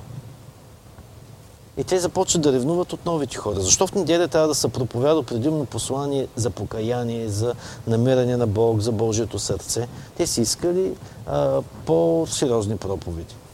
Примерно пасторите казали, че отпред на главния паркинг ще паркират гостите на църквата. Те се ядосали, ще трябва да паркират по-далеч. ще трябва да паркират по-далече. Че не са достатъчно уважени. че те не са достатъчно уважени. Ако няма места в църквата, но хубавите места ги давали на новите хора, а на по-лошите места, където няма добра Засядали. видимост за сядане, да сядали а, другите. И а, взели решение, понеже тази църква имало сутрешно, в неделя сутрешно и вечерно богослужение. Сутрешното било повече за... Не, за старите хора. старите хора? Да. А, вечер правили евангелизационни събития, за да достигат нови хора. Обаче тия пастори казали а, така, ма то времето, което е най-добро за семейните хора, е сутрин, защото вечер децата отиват на училище и така, не е много удобно време. Те казали, кой е наш пръв приоритет? Старите или новите? Новите. И те казали новите. Когато старите разбрали за това, са изпълнили с някакви ревност, значи те, те ли ти плащат сметките в Остане ли са църквата? Да. Кажи го си накрая, защото Да. то... Голяма част от Аз църквата мисля, са че в момента, напуснали. която и църква в България да вземеш, ако направиш такава ситуация, сигурно старите ще се ядосат. И Абсолютно. то ще ядосат хора, които не следват видението на пасторите. И хора, които са възрастени в а, Да. вярата. И трябва да изчистят цялата църква от този елемент, за да може да продължи тази църква както трябва. Останало ли изобщо някой помогне? Еми, останали значи, част, които така трезвонят остана, всичко тя. останали са малко хора. Много хора са напуснали църквата, но а, те пастори споделят казват така, това беше необходимо, защото църквата не можеше да расте качествено. Те като са водили статистика, много добре знаят дали това е било... След това църквата има феноменален растеж. Сега са близо сигурно 10 000 човека е църквата. Вау. А България не в Америка. Така че до този момент тази църква е било трудно. С години са се опитвали, редица пастори са минали през тази църква, са се опитвали, но, Нали? но няма как, когато проповядаш послание на любов, а от другата страна има ревност. И в църквата се сблъскват любов с ревност, защото църквата е семейство. И затова давам този пример, защото ако в църквата това е голям проблем, представи си какво се случва в нашите семейства. Любов и ревност. Сблъсък постоянен. Сблъсък постоянен. И Много ми е интересно дали след като църквата станала 10 000 души, старите са се върнали. Не. няма как да се наместят, защото ти трябва да, как да кажа, ти трябва, ти трябва да промениш себе си. Ти трябва да имаш любов към тази кауза, трябва да имаш любов към тази мисия. И има един много важен девиз, който аз смя- смятам, че всяка една църква трябва да има и това е не относно теб, а относно Исус. Амин. Защото ние, за жалост, църквите сме станали много религиозни и а, не ни интересува. Когато ние бойдисахме църквата, аз на някои хора казах, които имаха проблем, че а, младото поколение просто хареса, няма проблем. Всички са... 90% от църквата бяха лао. Да.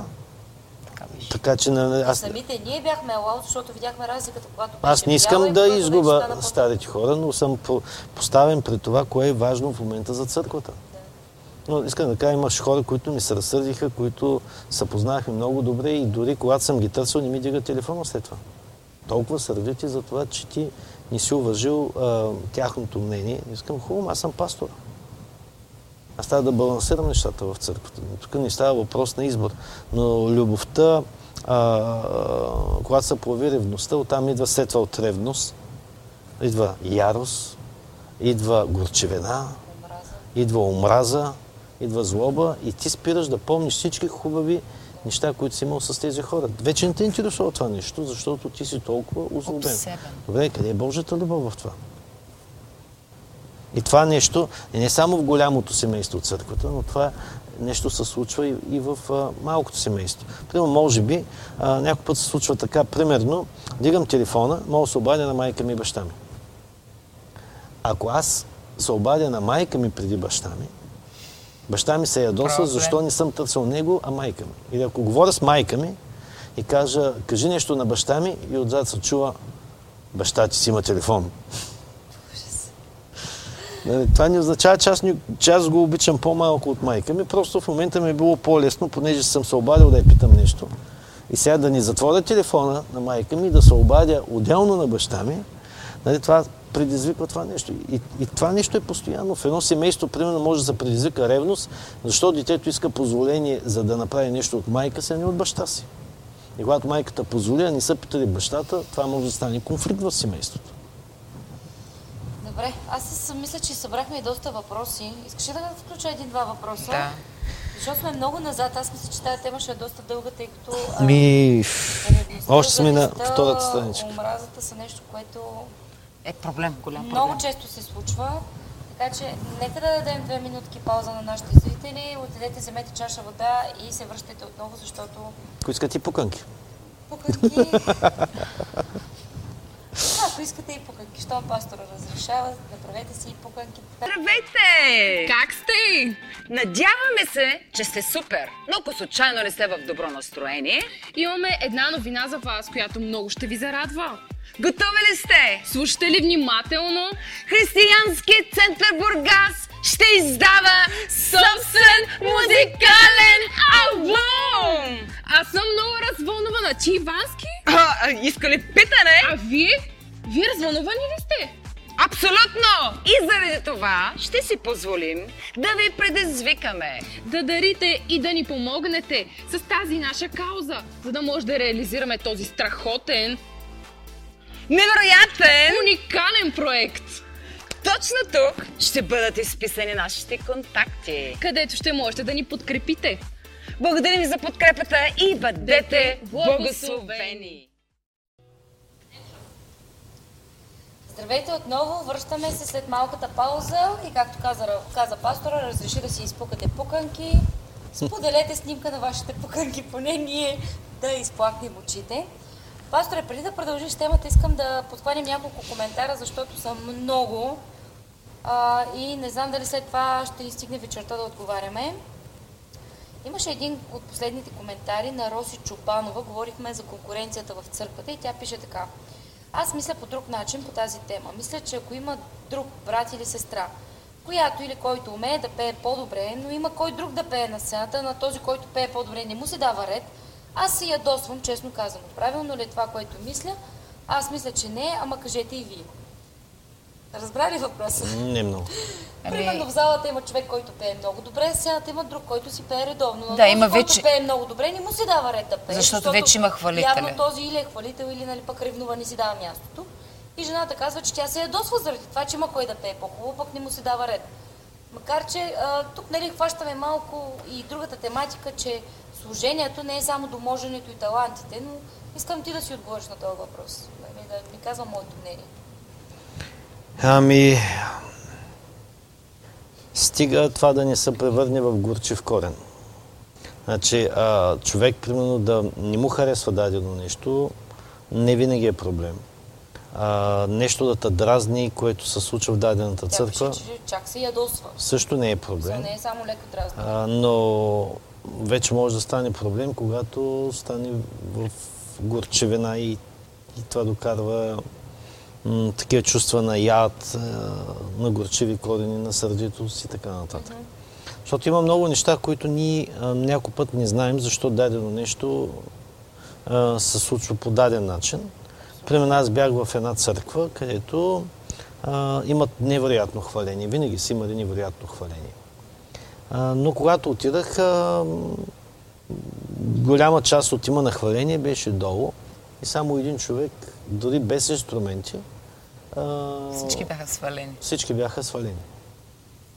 Смисъл, а, свалени не за службата, е имало проблем, с който се случва и са ги махнали от групата. Да, да, за- за месеци не се качват горе. Иначе съм много добри хвалители.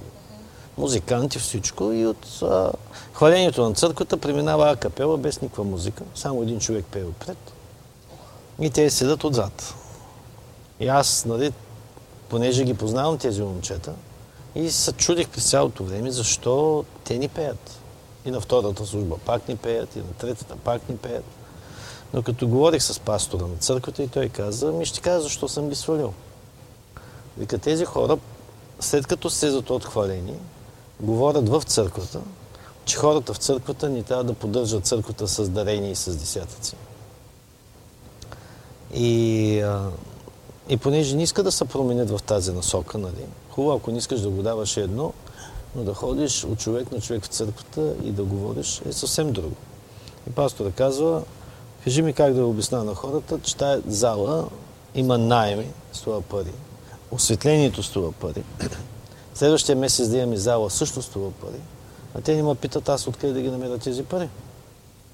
И те като служители в църквата не искат а, да се ангажират с... Това е някакъв колективен проблем на цялата група, едва ли не. Да, но да, ама те искат да свират, ама за да свириш, ти трябват микрофони. Като се замислиш и ти кабели. инструментите ти струват. Абсолютно всичко.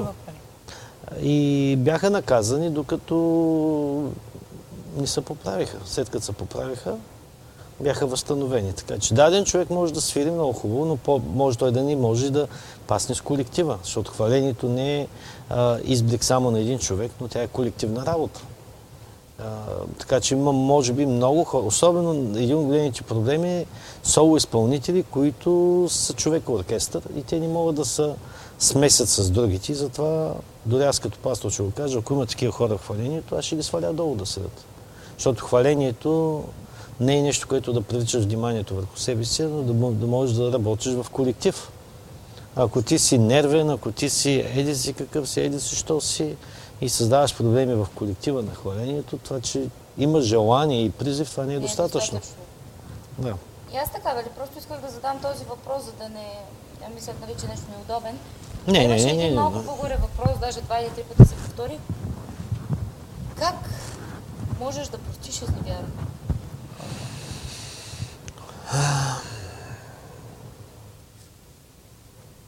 Любов е едно от нещата. Второ, а, зависи от човека, на който ще да простиш. Ако той го направи лесно за тебе, за прошката, а, е възможно... Да, да искам да кажа даже, ако ти няма желание да простиш, ако човека видиш реалната му промяна и наистина, че иска прошка, и наистина е готов, а, някак си тогава изневярата, а, искам да кажа, прошката за изневяра е много по-лесна. Но някои се държат, сякаш, те, сякаш нищо не се е случило. Не ти, не ти дават никакъв шанс да им простиш. И тогава прошката става много по-трудна. Някои очакват, че просто защото са направили грешка, ти трябва да им простиш. А, но Библията ни говори за това, че Исус каза, че един от, една от причините, поради които можеш да се разделиш с партньора си, това е поради причината на изневяра. Ако можеш да я простиш, хубаво, прости я. Ако не можеш, просто продължаваш напред с другата част от живота си. А, но аз съм забелязал, че има хора, на които а, не само за изневяра, и за много други неща искаш да им простиш. Просто те така го правят, че става много трудно. Дори за теб самия. Не можеш ти, ако мъжът ти постоянно ти изневерява и ти да прощаваш отново и отново и Не, жената. това вече граничи с тоталната глупост. Да. Аз може би мисля, че нашия зрител има предвид за еднократно разрешение. Ами, Мисля, е примерно, на мен лично да кажа, ако жена ми ме изневери, ще ми е много трудно да я простя. Ма много трудно. Но, ако видя в нея, че наистина ма много, много, много, много съжалява, и ако тя може да ми го докаже по някакъв начин, тогава може би, а, искам да кажа, прошката няма да бъде автоматично. Тя трябва да има Ще има доста голям преходен период за преходен период да се докаже и, и тя не трябва да се дразни по, по време на този период, но тя трябва да ми помогне това изцеление да дойде в мен. Пак трудно се изгражда отново взаимоотношение. Да. Но ако тя не ми го покаже, няма да бъда способен да и простя тази изневяра. Със сигурност е много трудно да простиш нещо такова. Дай Боже никога да не разбираме колко е трудно, специално тази прошка. Да. Надявам се отговора да е бил достатъчен. Велка Парашкевова искам да прочета нейното мнение. Няма въпрос, но е мнение. Аз мисля, че най-голямата конкуренция трябва да бъде в търсенето на Исус и Неговото присъствие. Амин. Когато искаш да служиш на Исус, не трябва да се фокусираш на другите брати или сестри. И твоето помазание е различно от другите. Така е. Съгласна. Добре, пастор Иванка, ти виждаш някой коментар? Имаше доста на Карина и Хигатян. Роси Чубанова. А този въпрос за конкуренцията, аз мисля по друг начин. Аз това го. Прочете Да. Не, да, точно това е за хората, Окей. които могат да пеят. Ага. Добре, Карина Хагатян, то зад напред почвам с някои от нейните. Пише, че в България богове са децата. Трябва да се помолим Святия Дух да изследва защо спираме благословението. А, защо спираме ние благословението, а не Бог. Тоест иска да каже, че големия проблем на родителите в България е, че превръщат децата си в богове. Да. Да, абсолютно е права. аз така мисля, че сме напълно съгласни с това твърдение. А, да И поврежда децата поради това. Да. На Карина Хикатян. Ако партньора прави нарочно каквито и да е действия да може другия да ревнува, каква би била причината за да се направи това? Тоест, не само, че те дразни, ми нарочно явно се удоволства и ти пробва търпението ли, не знам. На първо място е глупак. Партньора или той, който търпи това. И, И двамата. и двамата. А, защото е, това е много опасна зона, където да си правиш... Това а, да си играеш с огъня и да се очаква, да че си- няма да се изгориш. Да. И там трябва да има много разговори и много съветвани нещата да могат да се променят. Защото всеки иска да го прави. Но просто човек избира да не го прави. Примерно аз мога да го правя с жена ми и тя може да го прави с мен. Нема дразни, да измисля дадени причини, еди си какво си, нали? Но това не е здравословно.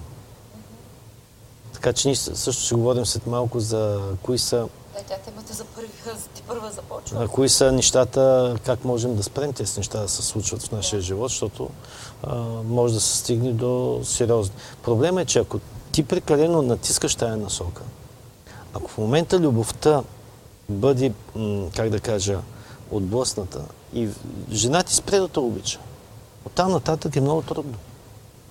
Оттам нататък... А, значи, да, е значи тя те търпи, защото обича. В момента, в който спре да те обича, всички твои негативи ще изплуват в главата и от тук нататък на нея ще бъде трудно да се влюби в теб и брака започва да се разпада.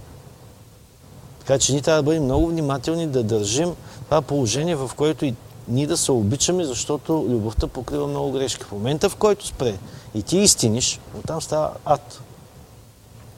Керан Хелгатиян има още един въпрос, който го зададе по-рано и той беше относно това как да сложим библейска граница с този стих за това, че човек ще остави баща си и майка си ще се прилепи към жена си. Понеже има много мъже, които все още ходят при мама и тати, пак са женени, имат жена, а слушат майките си и бащите си. Тя Мария Панчева е дала коментар на този въпрос. Това е най-важното. Обикновено съпругът, мъжа, продължава да слуша мама и постоянно сравнява мама с жена му Абсолютно.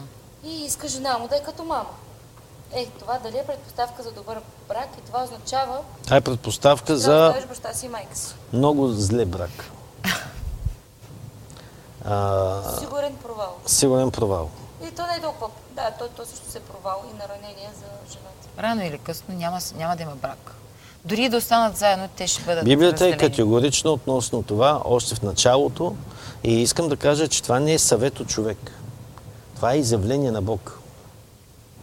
Бог в своята премъдрост каза, за това ще остави човек баща си или майка си и ще се привърже към жена си и двамата стават едно.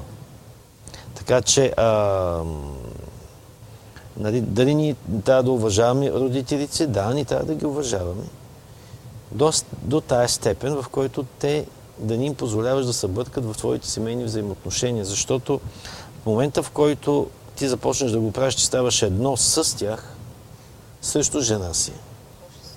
И затова ти трябва да поставиш определени граници, в които а, да не позволяваш на тях да ти говорят за твоята жена.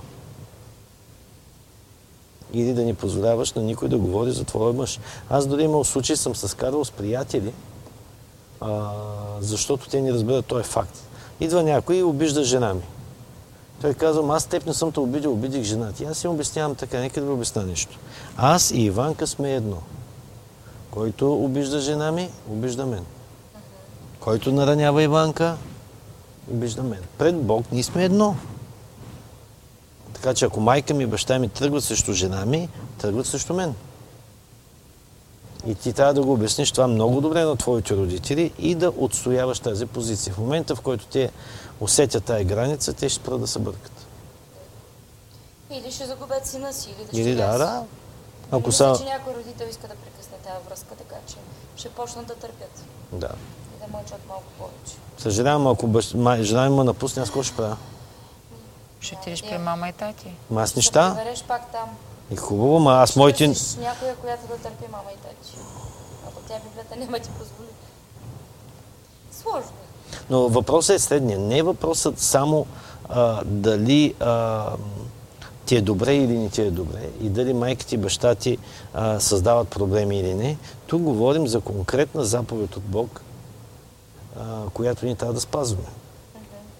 Така че, когато ние не спазваме, ние сме в нарушение на Божията заповед.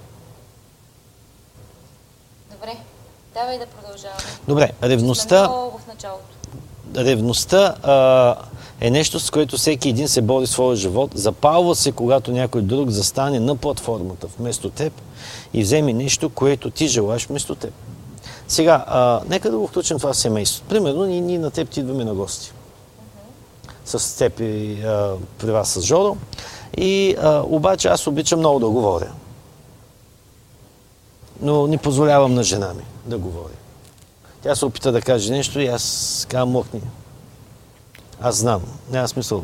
Аз, няма смисъл да говориш. Когато, а, когато си около мен, не е необходимо да, дори да разсъждаваш, дори да мислиш. А, така че, тогава какво става? Аз се дигам на платформата. Тя е смазана. Аз съм на платформата, тя е смазала. А, и това докарва до един голям проблем на ревност в нашия живот. Нали? Така че, ако тя го прави срещу мен, ако примерно вечеряме и каже, моя мъж яйца ни яде и боб ни яде, или каква беше там поговорката. Това са, да, то е израз, то, това, това, е също, това е също проблемен израз, който може да създаде а, големи проблеми. Но това всичко е базирано на а, именно на, на ревност, на, на недобро поведение и така нататък. Така че аз да избегна това, това трябва да го балансирам. Нали, Аз мога да говоря, но трябва да дам възможност и на тя да говори. И това, беше, това може да бъде много болезнено, в зависимост от това колко самовлюбен си ти в себе си. Проблем в много семейства са, че мъжете са прекалено самовлюбени в себе си, не позволяват на жените им да говорят. И малко по малко жените изгубват интерес да ходят с тях на гости, изгубват интерес да излизат с тях. Тя започва да се, чува да се чувства първо неоценена, Да. неуважена, смачкана. Коя ще има самочувствието, ако е от? Така че вместо да ги, а, м- да ги поздравиш, ти изпълваш просто огън и, и ти им а, просто мисли злото. Така че ако не си внимателен, ревността може да охапи като отровна змия и да унищожи твоите мотивации а, и твоите взаимоотношения. А, може да те отрови и да спре а, от това да живееш живота, който Бог иска ти да наследиш. А, ако ти не потусиш този свой гняв, а, научавайки се да обичаш другите, най-вероятно ще започнеш да кориш и коварни планове а, срещу тях. А, Библията ни казва, че ревността води до къвги, разпри, война и всяко друго нещо, което е като зло в света. А ви прочита един стих от Яков, 3 глава, 16 стих и от 4 глава, от 1 до 2 стих и там се казва така. Защото където има завист и крамолничество, това са разпри, клюкарство и тем подобни, там има бъркотия и всякакво лошо нещо.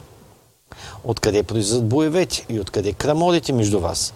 Не оттам ли от вашите страсти, които воюват в телесните ви части? Пожелавате, но нямате. Ревнувате и завиждате, но не можете да получите. Карате се и се биете, но нямате, защото не простите или зле простите.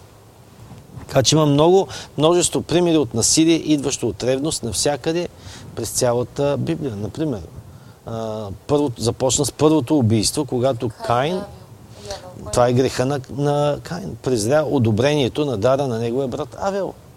Той си ядоса, защо Бог каза, вау, Авел, ти принеси голям дар. И а, Каин си ядоса. Дори много пъти в църквата, когато ние поздравяваме някои хора, а, и особено ако са по-нови във вярата за това, което правят и така нататък.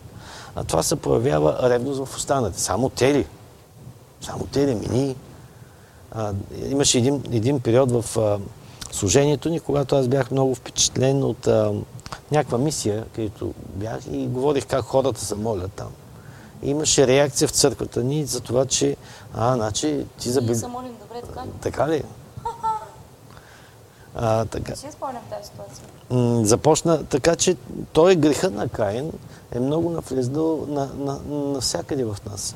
А, така че Сара отпрати своята слугиня Агар, защото тя роди дете, а Сара не можеше да има в момента деца. Братята на Йосиф го продадоха за роб, защото чувстваха, че баща им обича Йосиф, малкия Йосиф, с шарената дръжка повече от тях, затова те го продадаха за роб. А, Абсолютно, да. А, Исус бе по-мощен и по-популярен и по-обичан от главните свещеници, затова те ревнуваха. И на... това беше една от основните причини, където го закараха на кръста. Затова те му завиждаха, скроиха зъл план и това беше причината за неговото разпятие на кръста. Така че те обикновенно, ти обикновенно не, не се разборяваш от тази болест на ревност или тази ревнива болест изведнъж. Или поради някой, който ти е чужд или който не познаваш. Нали? А, колко от а, вас ревнувате, за, примерно, за неща, които прочетете за някой във вестника и ти не го познаваш. Нали? Даже му се радваш. Обаче, ако е някой човек, който познаваш и с който ти се конкурираш, ако той стане по-известен от теб, тогава става проблем. Примерно, много пъти в семейството, ако хвалиш жената повече от мъжа, пак става проблем.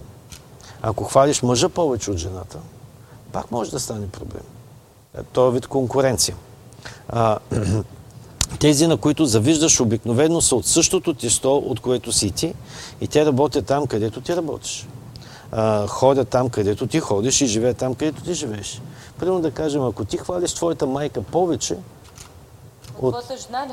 Не, не, от а, майката на твоя мъж, как се казва, тъща ли? Свикървата.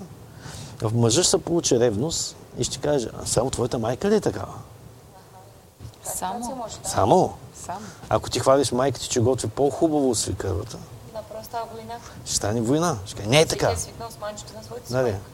И, и от тук става, започват къвгите, започват проблемите, започва ревността. Дори в някои семейство, ако някой каже, примерно аз, аз готвя, примерно, ти нищо не правиш. А, така ли ми чините, ми това, ми това, ми аз това правя, това не правя, ти не виждаш.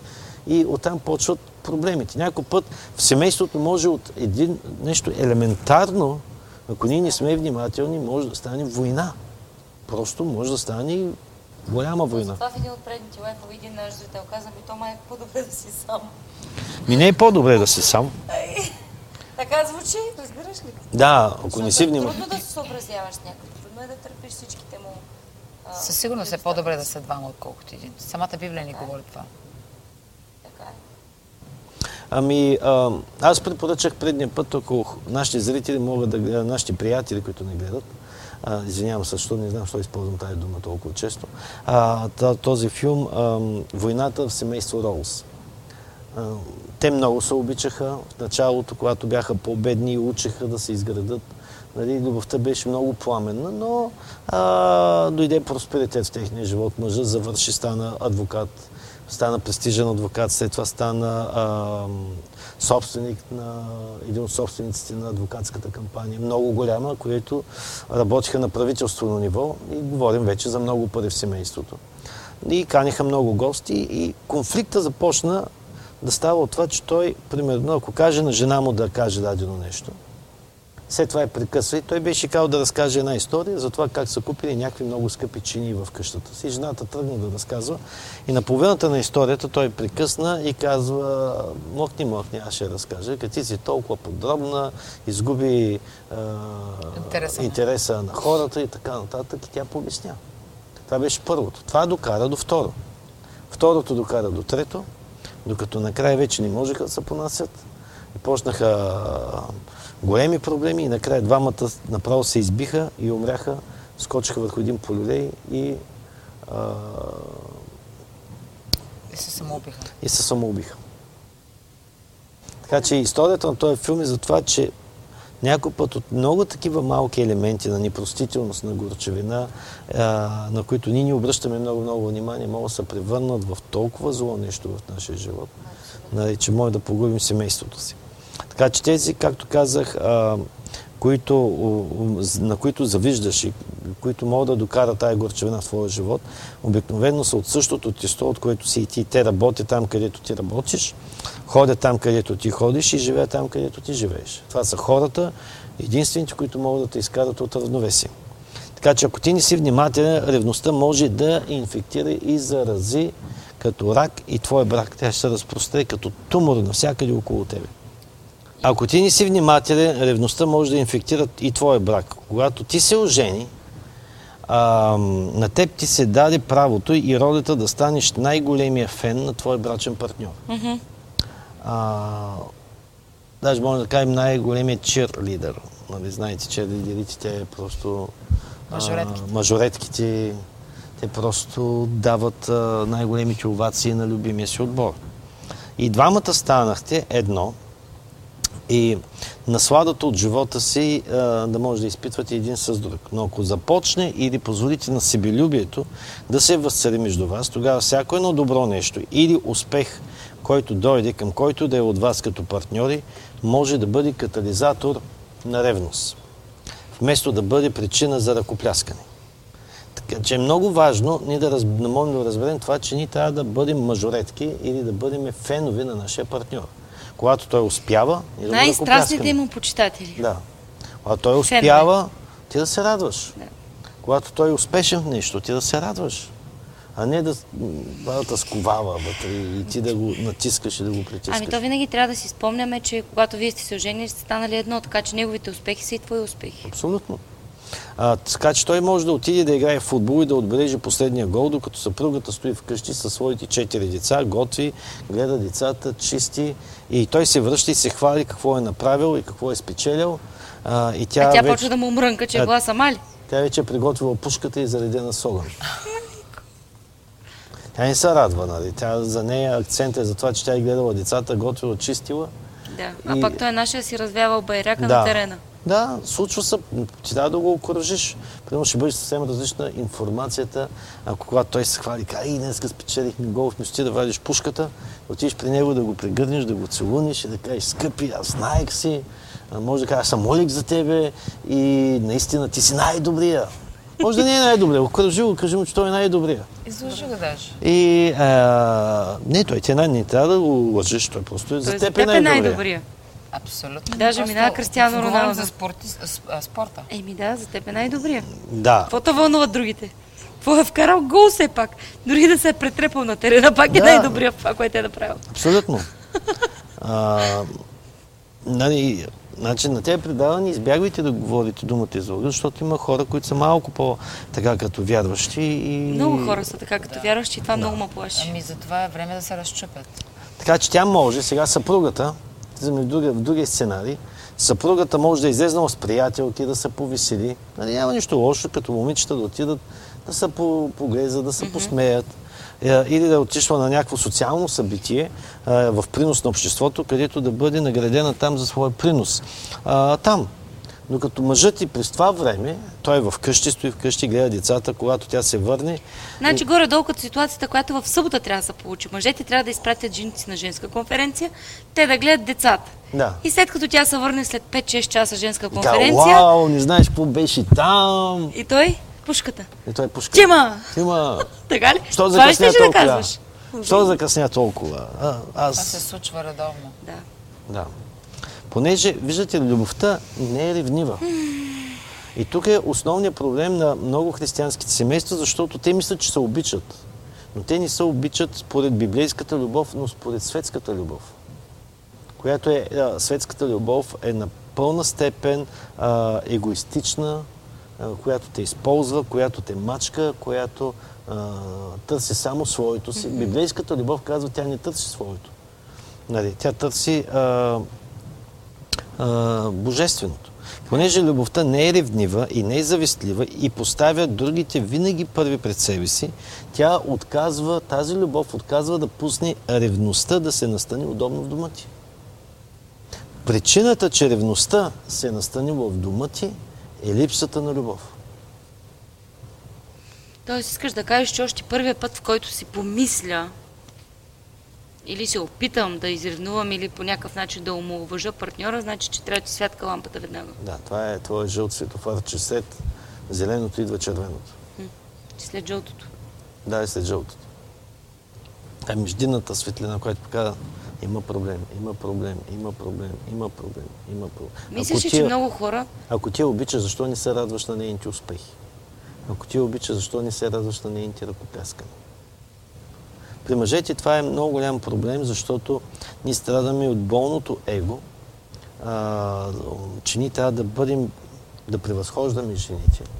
Виждаш ли, а, Иванка не е просто жена. Тя е жена, но не е просто жена. Иванка е част от мен. Да. Когато тя а, получава овации, аз получавам овации. Защото аз съм причината тя да бъде по-добра жена. Значи на мъжете най-често ще им напомням при 41 глава последните стихове. Абсолютно. Аз седеше се при градските порти. Да, Мъжа седеше на градските порти и се хвалеше с жена си. Всичко е относно отношението. А, как ти възприемаш? Примерно, а, Иванка някой път, като е с високи топчета, изглежда по-високо от мен. Примерно, баща ми има голям проблем с това. Нали? Поздрави Той- за баща ти, гледа на в момента. А, гледа ли, да? На живо е, да. И ми е споделял преди, че, нали, а, Не иска да се дои до мене. Да, защото Иванка е по-дълга така. По... Пък аз казвам, «Ами аз нямам проблем, че жена ми е по-дълга. И по-дълга да беше, пак няма проблем. Защото хората, като ме видят с нея, ще кажат, и гледай го, той е, тая тапичка, той шопар, това голяма, мадама е хванал, нали? И даже имам по-голямо самочувствие. Не ми пречи това нещо. Но има хора, които За трябва любовта няма, при... няма граници. няма нали да знаеш? Не. Високи, млади, когато, стари. даже когато правим походи на чудесата или където съм някъде поканен на гости, аз никога не излизам да проповядвам, преди да дам на Иванка да ме представи. Тя излиза, подпалва, подготвя почвата за мен. Така че а, а, аз винаги се радвам, когато тя а, приеме тези овации. Няма проблем. Аз се радвам за това. Защото я обичам. Но никога не е имало, примерно, ревност в мен, ако някой хвали повече нея. Но предполагам, че това умение, което трябва да се освоява. Не всеки е готов, Той не, нали, не, не, да... не, той не идва автоматично. Да, Ти трябва да си го наложиш. И ако усетиш, а, имаше един път скоро в църквата, много хвалихте Иванка тук. И всички момичета в църквата казваха, че искат да приличат на Иванка. Никой не каза, че иска да прилича на мен. Даже имаше хора, които казаха, че са дошли в църквата заради Иванка. Заради Иванка, нали? И изведнъж само чувам как дявола прокарва тая мисъл. Тая мисъл, която така смачка я. Ау. Смачка я. И тази спреш тази мисъл. Следващата мисъл е, ти си част от нея, вие сте едно.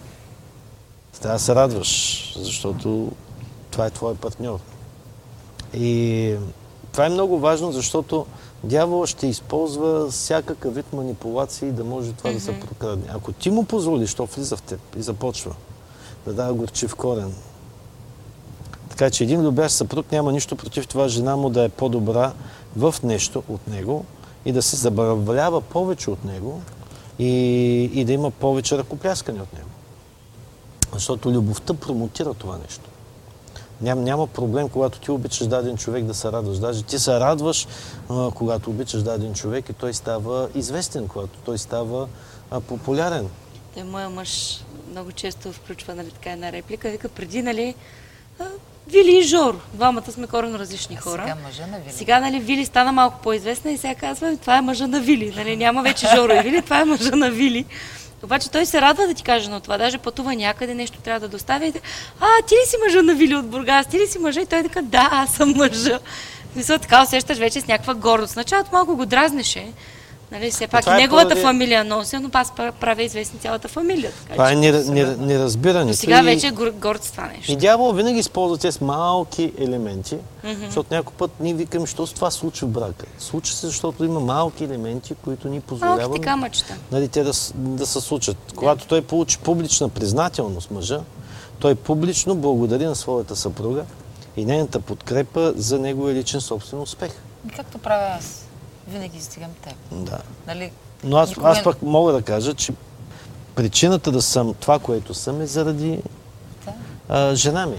За до всеки велик мъж. Как беше нататъка? Стои велика жена. Благодаря.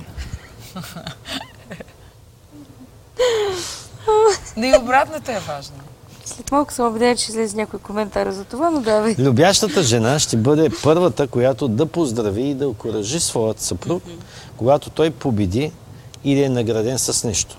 Тя не сравнява своята сила с неговата слабост и обратното. Тя организира празнично тържество, а не погребение. Време е да позволим на любовта, смирението и благодарността да може да унищожи и да омъртви а, всякакъв вид ревност, която извира в нашите сърца. Така че усетиш ли ревност, трябва да я потопиш ревността в любов. Много интересно нещо е за ревността, че ревността не може да плува в океан от любов. Ревността бива удавена там. Така че а, Това е рецептата за успех. Как това да е рецептата за успех. да как да ревността. унищожиш ревността. Потопи е с просто океан от любов. А, защото когато преди да се оженим и когато сме били в преследване на това момиче или, или на това момче, тогава м- не сме си позволявали тази ревност да работи по този начин. А, но малко след това ние започваме да позволяваме на всички тези неща да се случват в нашия живот и започват много малки, малки неща. Даже някой път се случва, примерно, а, когато тя е била само приятелка, направила си косата, направила си грема и всички тези неща. Като И- мен така. Младо гадже, днес съм и, и те питат, а, а, нали ти си мислиш, че тя се прави заради тебе. Ти никога не кажеш прекаляваш червилото или с прическата и така. нататък. Даже се радваш.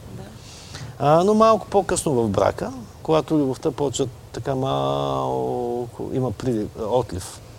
И а, ако жена ти се направи, ти за кой се правиш сега?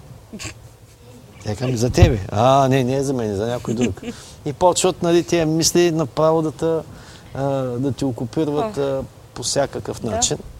И време е да позволим на успеха на нашите брачни партньори да ни приближи даже още по-близко при тях и да ни дава по-големи възможности да можем да кажем и да покажем и да демонстрираме една истинска и реална любов. И преди да влезем в днешното предизвикателство, А, стигнахме до днешното Да. предизвикателство. да, Вау! се движим право. а, само ще спомним, преди предизвикателството ще спомена някои от бариерите, които... Добре. Да, Аз само, защото тръгнах да скровам коментарите, защото като си взехте така да си говорите, казах, за сигурно ще има някой коментар и той не закъсня. Римляни 12-15. Чакай да искам да ти прочита коментара. Чакай, чакай, свърша стиха и почваме четеш Аз коментари. защото ще те хваля. Добре. Радвайте се с онези, които се радват. Плачете с онези, които плачат. Така че, когато жена ти се радва, радвай се с нея. Когато се върне в къщи и е така насърчена, зарадвай се, отдели и време. А, аз това се научих, че е много полезно, когато а, жена ми започна повече време да посвещава на това да изучава систематично Библията, да търси Бог в молитва. И прибирам се аз, примерно, вечер късно от работа. И тя е насърчена от това, което Бог е открил. И идва при мен и, и ми каза, ти знаеш ли какво Бог днеска ми говори?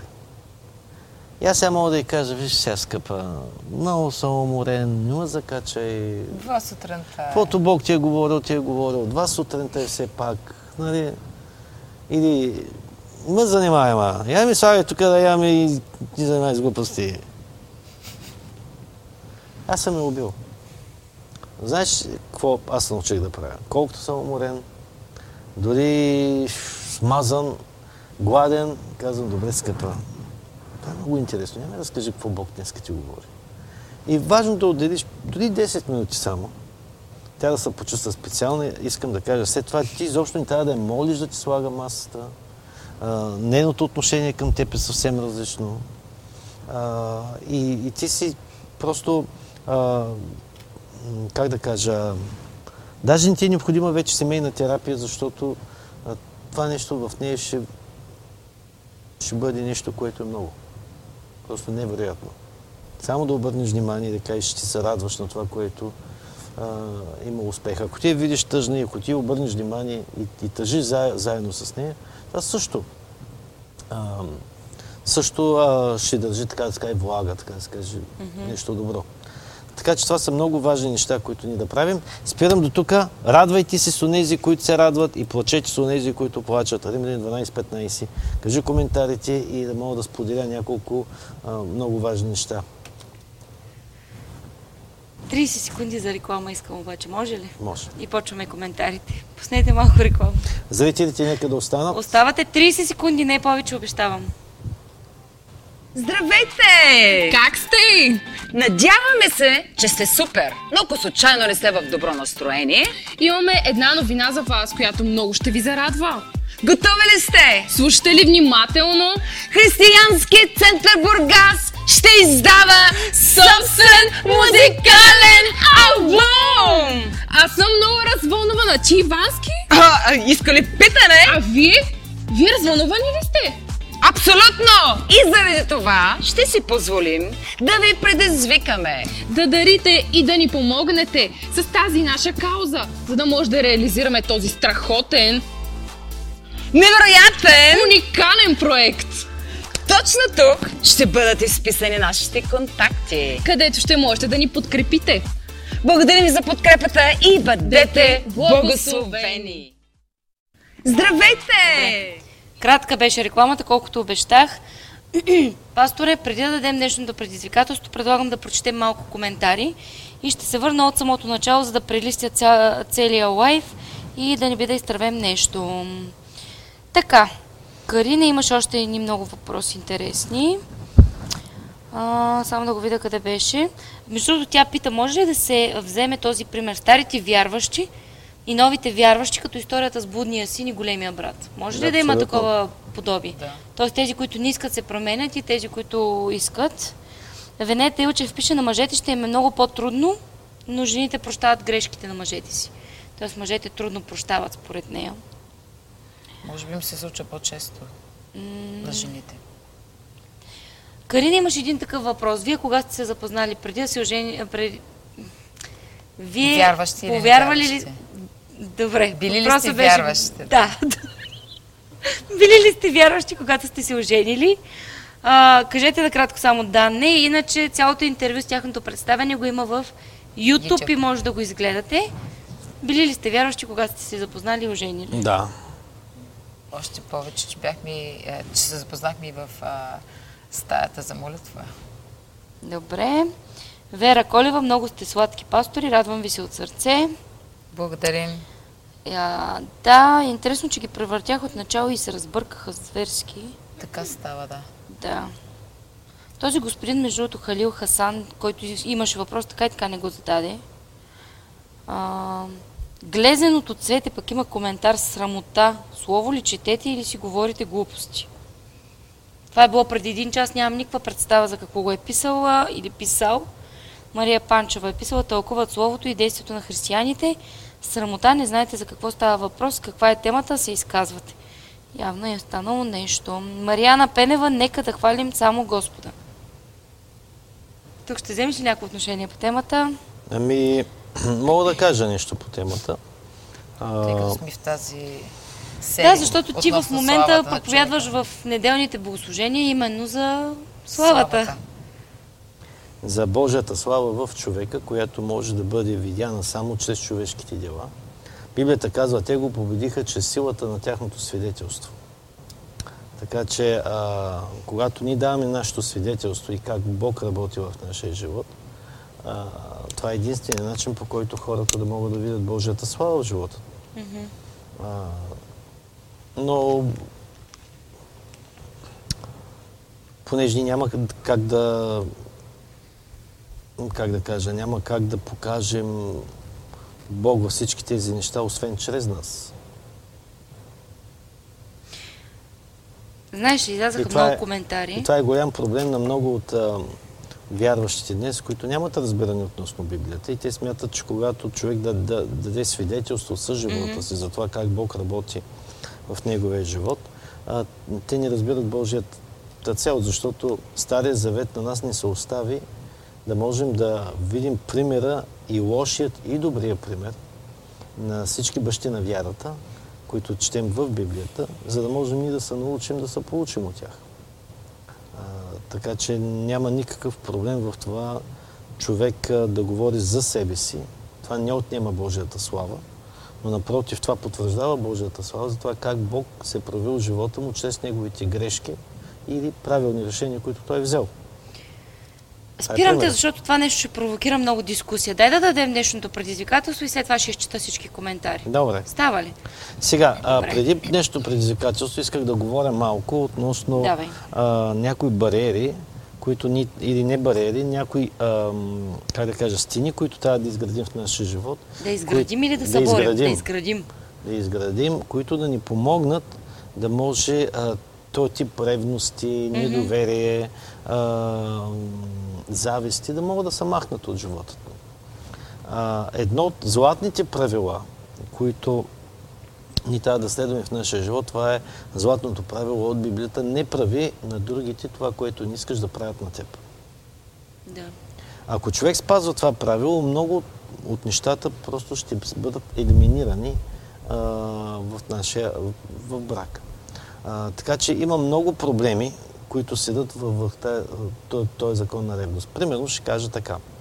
Когато ние се оженихме, ние взехме едно решение с жена ми, че след като споделяме едно легло, което трябва да бъде неосквернено, а, нали, това е нашия завет помежду ни, брачното легло, а, ние трябва да имаме много неща, които да са едно. Защото ние възприемаме себе си като едно. Аз и Иванка сме едно. Така че след като сме едно, ние не можем да имаме две различни банкови сметки. А, което... Уточни се, не е физически банкови сметки, а парите са общи. Парите в семейството са общи. Защото в днешно време е трудно да нямаш различни банкови сметки, защото Ами ако аз работиш... имам достъп до неговите Аз Тоест имаш достъп, да, да, да не стане така, че не всичко. може двамата да имате отделни банкови Е, сметки. да имаш, просто Въпросът е двамата да разполагат с тези пари. Ми да, прим- примерно, ако имаш кредитна карта, моите кредитни карти са свързани с общи имейли, които имаме. Там получаваме съобщения. Да. Така че ако примерно аз сега отида на Исках да магазин, уточня просто разликата, защото има много хора, които работят и работодателите ги задължават да имат банкова сметка. Да, да, но така, това да. не означава, че жена ми няма, да има достъп до Именно. банкова сметка. Това исках да уточня. Защото така прозвуча, че все едно не може да си отваряте банкова сметка всеки за всеки. Така че а, аз ако днес отида да купя нещо с кредитната си карта, а, и аз съм си изградил този навик, а, дори да имам пари в брой, а, да използвам кредитната си карта. Да. И Иванка моментално получава съобщение къде съм похарчил тези пари. Което е някак си, как да кажа, а, а, Всичко се знае. всичко се знае. Но за мен не е проблем, понеже аз обичам жена ми, нямам какво да крия от нея. Затова съм го позволил. Примерно тя има достъп до моите имейли, тя има достъп до моята страница във Фейсбук, тя има достъп до всички тези неща. А, моите имейли са на нейния телефон и нейните са... Аз имам достъп до тях. И това е едно нещо, което а, премахва много от а, съмненията. Да, вярно, аз мога да направя имейл, а, който тя, за който тя да не знае и да го крие, но представяш какво ще се случи, когато тя научи, че аз имам такъв имейл. Доверието между нас започва Да се разклаща. да се разклаща. Мисля, че направо ще изчезне. Така че, нали, аз пазвам този стих, аз не искам и жена ми да има тайни от мен, затова ако аз не искам Иванка да има тайни от мен, това означава, че аз не трябва да имам тайни от нея. Но повечето пъти хората искат, а, да кажем, жената да няма тайни от тебе, но ти да имаш тайни от нея. И това създава проблем. Затова моята препоръка е да спазват златното правило за всяко едно нещо. Второ, ние сме възприели между нас, че ние няма, не може да имаме по-добри приятели от самите себе си. Така че жена ми, тя не може да има приятел. Мъж, с който да споделя. Единственият приятел, с който тя споделя, съм аз. Аз също не мога да имам приятелка, с която да споделям. Не говоря за, а, за сексуални взаимоотношения, говоря просто добър приятел, с който да споделям. Моята жена ми е най-добрият приятел, с който аз мога да споделям. А, така че, примерно, аз не бих си позволил никога да излезе на вечеря с друга жена, без жена ми да знае. Или на обяд без друга жена. И понеже нали, аз съм а, такава личност, която постоянно се срещам с много хора някъде и по пъти се налага да правиш такива неща, Затова ние сме си изградили този навик като бариера. Примерно, ако аз трябва да се срещна с някоя жена, дори от църквата, а, първо се обаждам на Иванка и казвам така и така. Дори с теб. Ние се познаваме, ние сме ви кръстници на вашата сватба, познаваме се от толкова години. Но, примерно, ако аз трябва да се видя с теб някъде навън, Иванка винаги знае. Иванка трябва да знае. Тя ако не е от тебе, от мен ще научи. Да, трябва да знае. Винаги е информирана. А, или ако трябва да говоря с някоя жена, жена от църквата и тя, тя иска да говорим за дадено нещо, аз трябва да поканя някой трети човек да бъде с нас, или мъж, или жена, който да е свидетел, че нищо лошо не се случва. Или ако нещата са такива, че няма на къде да бъде, нали, не мога да намеря такъв човек, ще избера място, където не, не познават. Ще бъде място, където познават а, заведението, познават и Иванка, и мен. Ще отида там, за да мога да имам свидетели, че и когато отида там, на Иванка ще се обадя, тя да знае. Това са, това са тези стени, за които говоря. И когато аз правя това, жена ми вижда тези неща, които ги правя, това създава доверие в нея, Да. да не се получава ревност. Защото представи си, примерно, а, аз съм на кафе с някоя жена, нали, може да е по бизнес, може да е по работа, може да е духовно или каквото и да е. И примерно а, някой ме види с тази жена и се обади на Иванка. Ти знаеш ли къде е мъжът ти? Ами не, не, не знам, мисля, че тая е в църква. Нека да ти кажа, не е в църквата. Мъжът ти го видях на еди си кой ресторант с една жена и обядваха. Ауч. Ауч. И става проблем. Тя може да иска да ми вярва, ще замълчи, ще ме пита, аз ще кажем, ви сега съжалявам, забравих. При второ подобно нещо, това дяло от чтовете започва да работи. И за това да не се достига до този елемент, ние сме предприели да изградим тези стени на поведение в нашия живот. А, относно финансите е прозрачно, относно имейли, комуникация, телефони, всичко е прозрачно. Моят телефон няма специална парола. Нали, ако има, Иванка я знае. А, по същия начин а, е и с нея. А когато аз излизам някъде и тя ми зададе въпрос, аз си давам обяснение. Нали, аз не го чувствам като преследване, но за мен е важно тя да бъде добре осведомена, за да не се получава ревност в нея, защото знам как действа дявола. А колко семейства точно не го правят това? Да. Ами затова имат проблеми. Проблеми. И се молят да се махнат проблемите, но те няма да се махнат, защото това са... А, любовта е любов на доверие. И с- също така, един пример ще кажа. А, учихме в един университет, но бяхме в различни... Той беше огромен. И бяхме в различни... Кампуси. Кампуси, така да Сгради. се каже. И аз в... А, там, където аз учих, а, става въпрос, имаше малко повече момичета, отколкото момчета. Бяхме общо 6 човека най-много в клас. И имаше едно момиче, и той беше уж християнски университет. Нали, не говоря за библейското училище. След това учих такъв светски християнски университет, комуникации а, учих. И това момиче ме хареса. Аз още навсякъде, където влизам, казвам, че съм женен, колко красива жена, Да, имам, колко носиш обичам. пръстен. Да, не мога понасям злато, но затова навсякъде го казвам. А, и всички в класа знаеха всичко за Иванка, за това, всичко бяха осведомени. Обаче това момиче, я гледам, че се иска да седне до мен и така. И а, тя, нали, беше треньорка по фитнес, добре сложена, хубава, красавица, нали. И а, жена ми не е близко до мен. Става първо, това не трябваше май да го казвам. Но... Говори, говори. Да.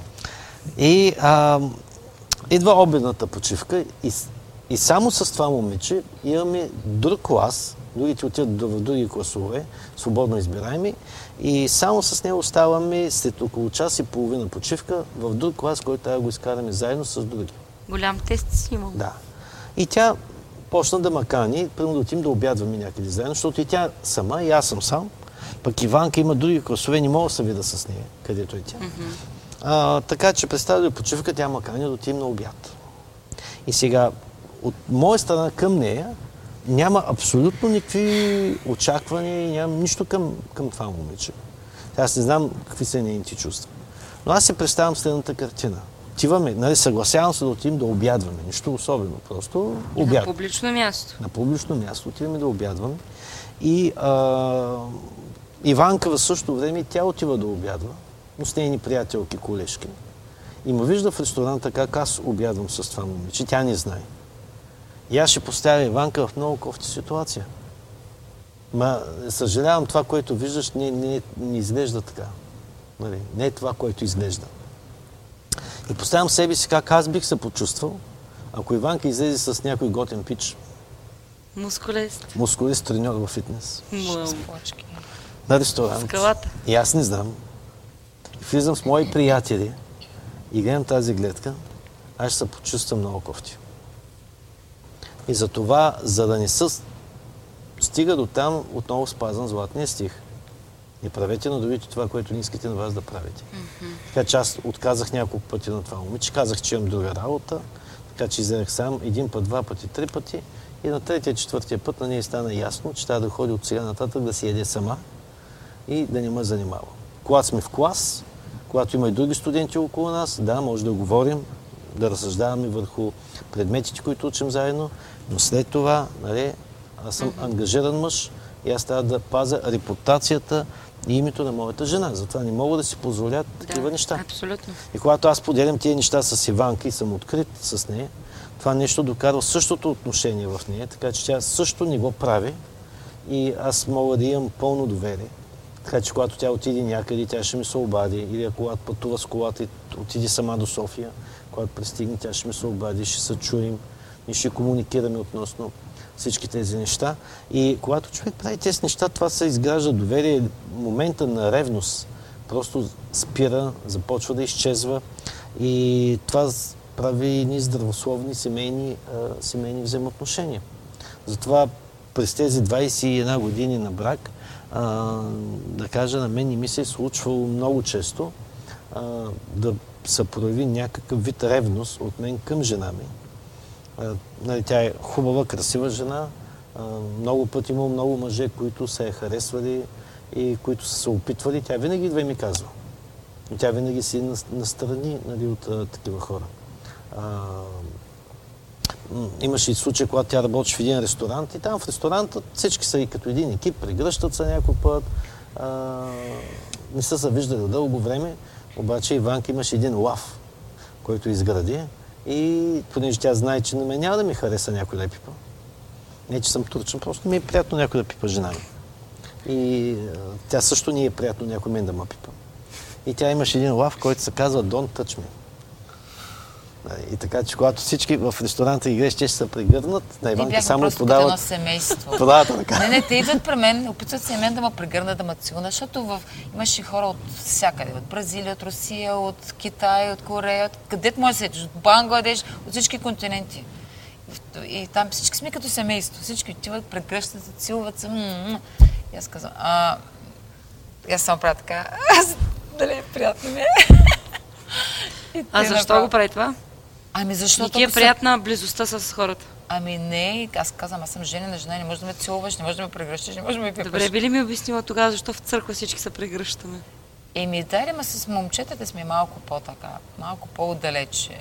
Прегръщаме се, но не, нали, в ресторанта бяхме много близки. Там всеки гледа да цунка другия, да го попипа. Те всичките са на по от 15 нагоре. А, 30 викаш, бих казала, че са прекалени. Да. И те сега, значи, когато да някои се познават, Е по-различно. е по-различно и когато ти знаеш, че нямаш задни мисли, е съвсем различно. Но, примерно, аз съм работил в този ресторант, някои от тях ме познават, но аз вече не съм там. И става много сконфузена ситуация, ако, примерно, те могат да се познават да няма нищо, никакъв проблем, но за, тя уважавайки и респектирайки мен, тя не го прави. Абсолютно. Разбираш ли? Но вече в църквата, а, когато хората се познават, и примерно аз също се държа на дистанция, само с хора, които а, знам, че, как да кажа, че няма да, създаде, да се създаде такъв проблем. Ясно. Нали, мога да си позволя а, да ги прегърна и то много за кратко време. Нали. Но човек трябва много да внимава, защото ти не знаеш в църквата, може да прегърнеш на някой жена му и примерно мъжа и да не му е приятно. И затова нали, ни трябва да бъдем много внимателни, въпреки това, че Библията говори да се поздравяваме с свята прегръдка и целувка. а, Сме нали, внимателни. човек трябва да е, да е много внимателен с това нещо, защото а, представи си, се получи дадена ревност в дадения човек и ти изгубиш този човек за винаги. Затова много, в много бракове има ревност, има всички тези неща, защото или съпругата дразни мъжа си, или съпруга дразни мъж, жена си, а, или има едно такова, как да кажа, изгубено е вече доверието. Жената си има нейни си пари, мъжът си има негови си пари. Жената отива сама с приятелки на почивки, а, мъжът отива сам с приятели на почивки. Един казва, бе, аз си правя каквото си искам. Другия А това казва, нормално «Какво ли е за искам?» теб? Защото за мен не е нормално. И това създава голяма платформа за съмнение, за а, ревност, за ярост, а, за несъгласие и за всички тези неща. И, и затова брака на много хора в много от тези неща са клати. И за мен човек трябва да постави всички тези, а, как да кажа, стени, които, които Да предпазят брака му. да предпазват брака, за да може тази ревност нали, да, не, да не съществува и да не бъде там. Примерно аз ако почна да си позволявам, примерно да излизам с а, приятелка, нали, не говоря интимна, но с една жена, без жена ми да знае да споделям, дори да е общо. Рано или късно ще стане голям или късно проблем. това ще стане голям проблем. Особено ако разбера, че жена ми се оплаква на някой относно семейни взаимоотношения. Това също ще стане голям проблем. И тогава ще намерят, ако, друго, ако тя го прави, аз също ще намеря. И ще почнем да си правим на инат. И като почнем да си правим на инат, нещата стават вече излизат извън контрол. Затова живота на много от вярващите и невярващите са а, в този хаос, защото а, всички тези неща не са поставени в, а, в тази норма. Аз по принцип дори никога не отивам да си избирам дрехи без жена ми. Защо? Защото ме ма, а, вълнува това, което Ма не ги харесва. на нея ги хареса. Тя когато отиде, примерно, да си купи някаква дреха, а, и аз ако не съм там, тя снима дрехата, праща ме по телефона, а, иска да види моето мнение. Нали? И това също Хубаво е. хубаво е. Това е хубаво. Това са хубави неща, които човек трябва да изгражда. Но ние винаги се пазим. Даже веднъж сестра му беше ни дошла на гости в Америка. Аз бях на работа в офиса, работих. И той отиде, а, отишъл с сестра си на кафе, Старбакс. Обаче колежките ми те пък в обедна почивка и те отишли да вземат по едно кафе от Старбакс. И гледат, опс, съпругът на Иванка. Обаче с друга жена, не с Иванка. Иванка Те е не в знаят, че това е сестра ми. А, така. А тя хубава, млада. И изведнъж почват нали, да се позбутват, да си говорят. Той се усеща какво става. Те идват в офиса, обаче нищо не ми казват. И след малко пристига Валентин с сестра си. Направо пристига на, на, На место на работа. отидах. На место. Защото оттам вече тръгват а, Клюки. клюки, Клюки, малви. злорадство и Слухове. почват да говорят неща, които не са верни. И затова той дойде, представя пред всички, това е сестра ми, да. Ще кажеш, че предвидил конкретната ситуация. Абсолютно, защото той знае какво ще се случи. Иди доказай, после че бях с сестра ми. Или пък... Иди обяснявай. Той може и да не се сети за какво става въпрос дори. Но винаги се пазим, винаги предвиждаме злото отдалеч, както каза. Мислите ли, че това е нещо, което проваля много семейства? Да. И да. То, то, то от някъде се тръгва. От някъде се тръгва, да. И точно тази липса на комуникация и на Да. пълно доверие в другия пробужда после всякакви други работи. Абсолютно. Затова това е златното правило. Мъжът не може да има а, приятелка. Дори приятел жена. Защото а, ако те прикарват малко време заедно, може да пламне искра между тях. Може да поставиш своята съпруга в неудобно положение. Оттам тя ще започне да ти прави на да говори неща, които а, не е добре. И особено за нас, аз както казах, дадах пример. Защо давам пример от нас? Защото, примерно, аз много пътувам. Много пъти не се връщам а, на време вкъщи. Да. А, много пъти се връщам чак в 8-9 сутринта, нямало мое... Много пъти Знаем съм, те. аз съм възпрепятствана и не мога да бъда с него. Да. Така че, ако правя такива неща, винаги гледам да, да не бъда сам. Примерно да ме придружава някой от нашите дякони, от някой от нашите презвитери. Ако смятам, а, защо трябва да имам, така да се каже, алиби. И, да. И нали, по време, когато служим, ние сме в достъп до, а, до много жени. Примерно, когато се моля за някоя жена, аз нали, няма как да я докосна. Особено ако трябва да положа ръка върху коремната част. И ако Иванка е там, карам Иванка да положи ръка. Или други жени. Или други жени, но, нали, но не и аз. Сега върху главата няма проблем, защото Библията казва, че трябва да полагаме ръце. Главата не е толкова Да. нали, Не е интимна, интимна изобщо част. не е интимна част, но ако долу, от главата надолу трябва да полагам някъде ръце, винаги използвам някоя жена. Абсолютно. Или много често а, използвам, а, ако питам мъжа и дали е там. Дори да е невярващ, няма проблем с това. Той да положи като мъж, да положи ръка на жената върху болното място, защото ние вярваме в силата на полагане на ръце. А, така че той полага ръце и чак след това аз върху неговата ръка мога да положа моята ръка, но не мога да докосвам а, жената. Така че а, винаги ние трябва, как да кажа, да използваме и да предвиждаме, както Иванка каза, злото отдалеч и да можем да изградим такива стени на доверие, които да напазят в това доверие и ние да бъдем а, м, Защитени да бъдем начин. защитени, иначе то ще дойде. Но това изисква и постоянно наблюдаване на ситуацията. Абсолютно. Да не се отпуснеш и за момент. И Да бъдеш на компромис. страж 24-7. Никакъв компромис относно компромис. това. Да. Никакъв компромис относно това, защото ние сме хора, пред всеки един съблазънта може да дойде, изкушението може да дойде, а, мислите могат да дойдат, от едно малко нещо ние може да направим цял сценарий, цял филм за неща, които не съществуват, Така дори да се навиваме, че нещо се е случило, пък то никога, нали, И това е правило, което въжи и за всички във всяко Да. едно отношение, не само в семейството. Даже имаше един, който направо тотално преследваше жена ми и тя се беше оплашила. Един човек, в, с който а, работеше в офиса. И трябва да кажа, че тогава това нещо много ни помогна, защото тя моментално дойде да ми сподели. За да мога аз правилно да реагирам на тази ситуация. Ситуация. А, Той ме преследваше всяка. а пък беше един път много интересно. А, тък му се бяхме върнали от Америка и аз подготвям проповед на компютъра. Обаче, а, нали, нашите акаунти са Синхронизирани. синхронизирани и тя се пише с някой.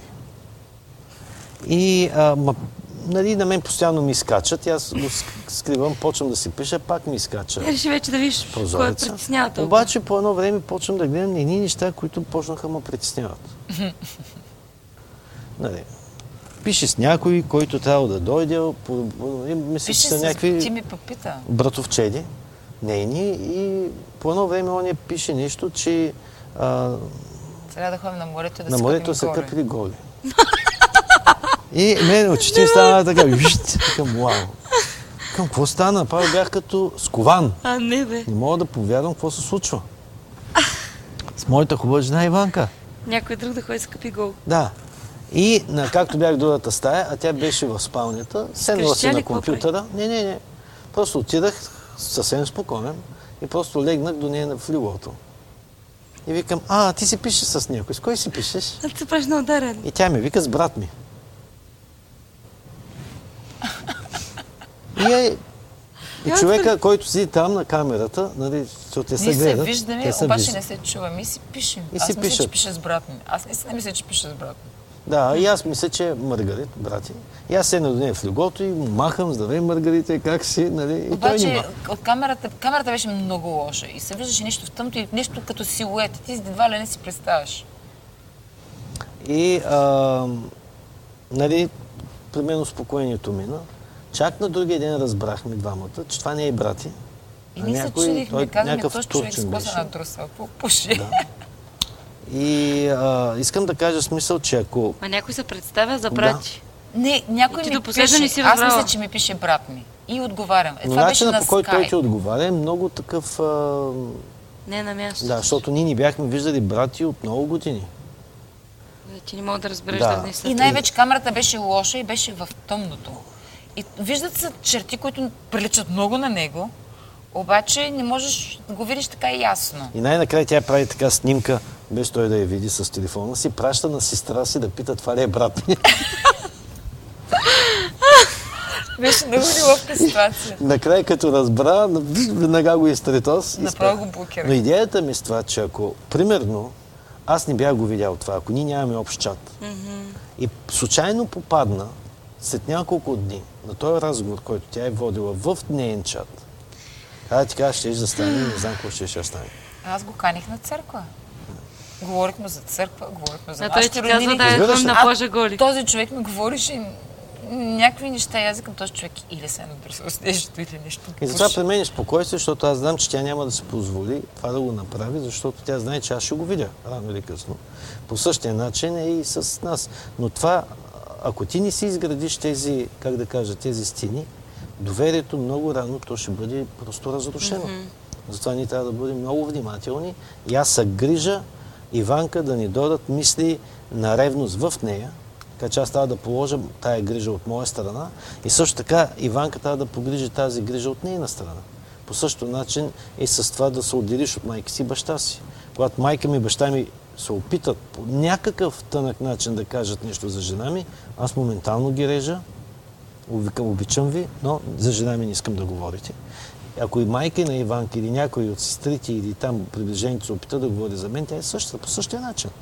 Това не означава, че тя не обича трябва. майка си, нали? или а, нейния род. И това не означава, че аз не обичам родителите си, но аз обичам Иванка и пред Бог ние сме едно и двамата трябва да защитаваме това единство. Ако ти не го правиш това, съжалявам, ще имаш много проблеми. Няма значение колко се молиш, няма значение колко постиш. Ако ти не изградиш тези основни принципи в твоя живот, ще има ревност, ще има завист, ще има злоба, ще има горчевина, ще има огорчение и тем подобни неща. Абсолютно. Защото, примерно, в този чат, ако аз не бях разбрал и ако тя не беше ми споделила, нали, за какво става въпрос, и аз го видя по-късно, вместо ще да бъде огорчение и непростителност към нея, на което ще, ще да създаде големи конфликти в нашия брак. А Ние елиминираме всички тези неща, като си говорим, и като сме най На момента. На момента. Абсолютно. Изчистват се всичко и няма за какво после да се караме. Нанси Екова пише браво относно доверието ви един към друг, така трябва да бъде. И Мелбен Пенев, хубаво е, че отваряте живота си пред хората и така се учим заедно. Да, затова давам и свидетелствата, защото няма как да дам свидетелство, примерно в Бог, как той се справя с неговата съпруга относно това. Ами, не случайно имаше един израз, не знам откъде и кой го е измислил. Ние сме петото Евангелие, нашия живот. Аз Какво бях ще прочитат хората? проповядва колко години. Какво ще прочитат хората от твоето Евангелие? Да, това е себе Евангелието, което хората най-много четат всеки ден. Абсолютно. Ти можеш да вървиш на своите приятели, да им казваш как Бог ги обича, как ти им прощаш, как ти ги обичаш, а да ходиш после да им забиваш нож в гърба. Няма как да стане. Няма кой да ти повярва на хубавите думи. Така че завършваме с тези няколко Давай стиха. предизвикателствата, само тези, А, които ни гледат, ако имате въпроси, сега ги пишете. Нещо, което трябва винаги да ви а, прави голямо силно впечатление е това. А ревността е остра като ада, като преизподнята. И а, чието святкане е святкане огнено пламък най-буен. Притча 27.4 И яростта е жестока и гневът е като наводнение, но кой може да устои пред завеста? Така че ако ви разбирате тези стихове, които са много важни, и ние отделихме доста време да говорим за това, защото ревността може да бъде не само относно да ревнуваш жена си от мъж или а, от някой. Ти можеш да ревнуваш от нейните приятелки, ти можеш да ревнуваш от майка и баща, и ти можеш да ревнуваш от професията, можеш да ревнуваш дори от децата. Може да ревнуваш от самата нея, от нейния успех, от нейният Всичко. интелект. Може да ревнуваш от всички тези неща и Да. това да създаде голям проблем. Затова, ако разбираш колко опасна е ревността, трябва да изградиш стени, които да те пазят да не ревнуваш. И това трябва да бъде дискутирано между вас двамата, това трябва да бъде говорено между вас двамата и, и, и така нататък. Да, това да не се покаже а, като ревност. А, много е важно, ако примерно двамата не сте били първите, примерно ако жена ти е имала други взаимоотношения с други мъже преди теб да срещне. Може да не е била тогава във Което вярата. също доста често Или ти никога, никога не давай пример твои бивши приятелки или приятели. Никога не кажи, че те са А били какво е било спрямо другите? Да. Винаги избирай, това е най-чистото. Ти си ново творение. Стария Валентин и старата Иванка са умрели. От тук нататък тя е първата жена в твоя живот. Никога не споменавай техните имена. Никога не споменавай какво си преживявал с тях. и че ти си ги обичал или съжалявам, сгреших с теб или еди си какво си. Това е никога. Ти представяш си, ако кажеш на жена, съжалявам, аз се обърках. Защото е по-добре. Много хора го правят. Така че а, затова има толкова много проблеми в браковете, защото те ни спазват а, всички, а, на английски се казва guidelines, а, всички тези Водещи линии. водещи Принцип. линии, принципи в твоя живот. И ако вие четете книгата Притче, то е такова богатство. Да. Книгата Притче е такова богатство относно това а, как ние трябва да построим един успешен брак. Така е. И няма как, ако ти нарушаваш тези, живот. да, тези, тези принципи и да, и да се молиш, просто да се получи. Някой ми казват, пасторе, моли се, че имаме проблеми. Не, молитвата не може да оправи тези неща. Молитвата може само да те придвижи към някои от нещата, но тя не може. Ако, ти- ако ти ги нарушаваш тези неща, няма как. Абсолютно. Ми съжалявам, няма, няма, няма, това няма как да се Това получи. като закона за гравитацията. Може да искаш да летиш, ама законите са против Законите, тебе. да, законите са Така че- против тебе. Така че има много неща, които ти трябва да вземеш решение. Затова аз вярвам, че в църквите ни трябва да правим много семейни семинари. Абсолютно. А, не, а, много семейни семинари, много семейни срещи, защото а, имаме много големи проблеми в църквите. Затова и плануваме следващия месец да правим такъв. Добре, днешното предизвикателство. Вземи решение да станеш най-добрия фен или мажоретка на своя брачен партньор. Какво значи да бъдеш мажоретка? Ще му танцуваш под леглото Не, не. с помпони? Не. Идеята- Да бъдеш негов фен едва. не- Идеята да на гребеш да го- мажоретката да. е да бъдеш фен на твоя отбор. Това е. Сега Да може си да, бъдеш ръкопляскан, не говоря да танцуваш пред мъжа си. Да, защото като кажеш мажоретка, аз се сещам за покъсите поличка да, и да, с... Ми, това няма. Това е, това е идеята на, мъж, на да бъдеш мажоретка.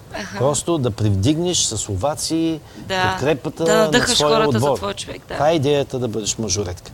А, да премахнеш всички мисли на ревност. Ако усетиш мисли на ревност, моментално започваш да ги локализираш и премахваш.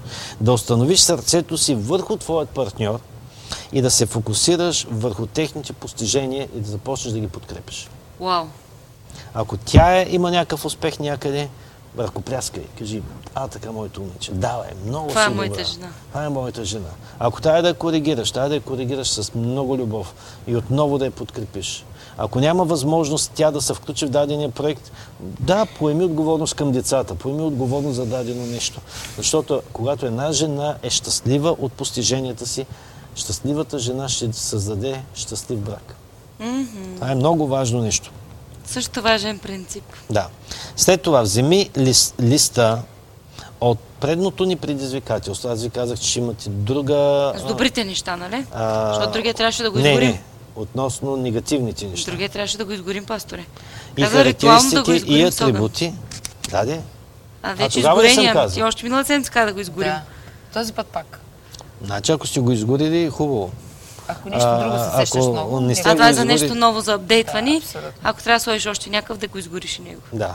Добре. След това сподели със своя партньор А какво трябваше да вземем този лист и какво да го правим? да го изгорите. А просто трябваше да вземем пак го горим. Да, ако нещо друго ново излязло и, Да. нещо, което не се Аз тогава как да го скриете, ма явно съм Първо го криеш, после каза да го изкараме и да го изгорим. Добре, значи ако не сте го изгорили, Три изгорете. пъти го гледах, това ти е Добре. посланието. След това сподели със своя партньор колко сте щастливи и доволни относно успеха, който наскоро са постигнали. Което означава, че трябва да споделиш с нея кои успехи смяташ за успех в нейния живот. Все някъде има някакъв успех. Най-малко е успяла да намери такъв мъж като теб. Абсолютно. Нали? След това се така си върни приписваш обратно и ти на себе си услуги, нали? Усещаш как четеш към своя журнал и отговори на следните няколко въпроса. Колко трудно беше за теб да унищожиш този негативен лист? Кои са някои от постиженията, които твоя партньор има и си заслужава да бъдат отпразнувани? Ей, Така че ако има някакво значително постижение, покани жена си на ресторант, на специална вечеря. И не само утре. И не само Всеки ден трябва да е ден на любовта, нали? А, не, не, не, не говоря за утре. Говоря за да отпразнуваш нейна победа. Да, не казвам да не би някой да се възползва от утрешния Не, празник. не, утре ще утре. Не говоря за Всеки утре. ден трябва да е празник. Не говоря за утре, и, но тук говорим за нещо друго.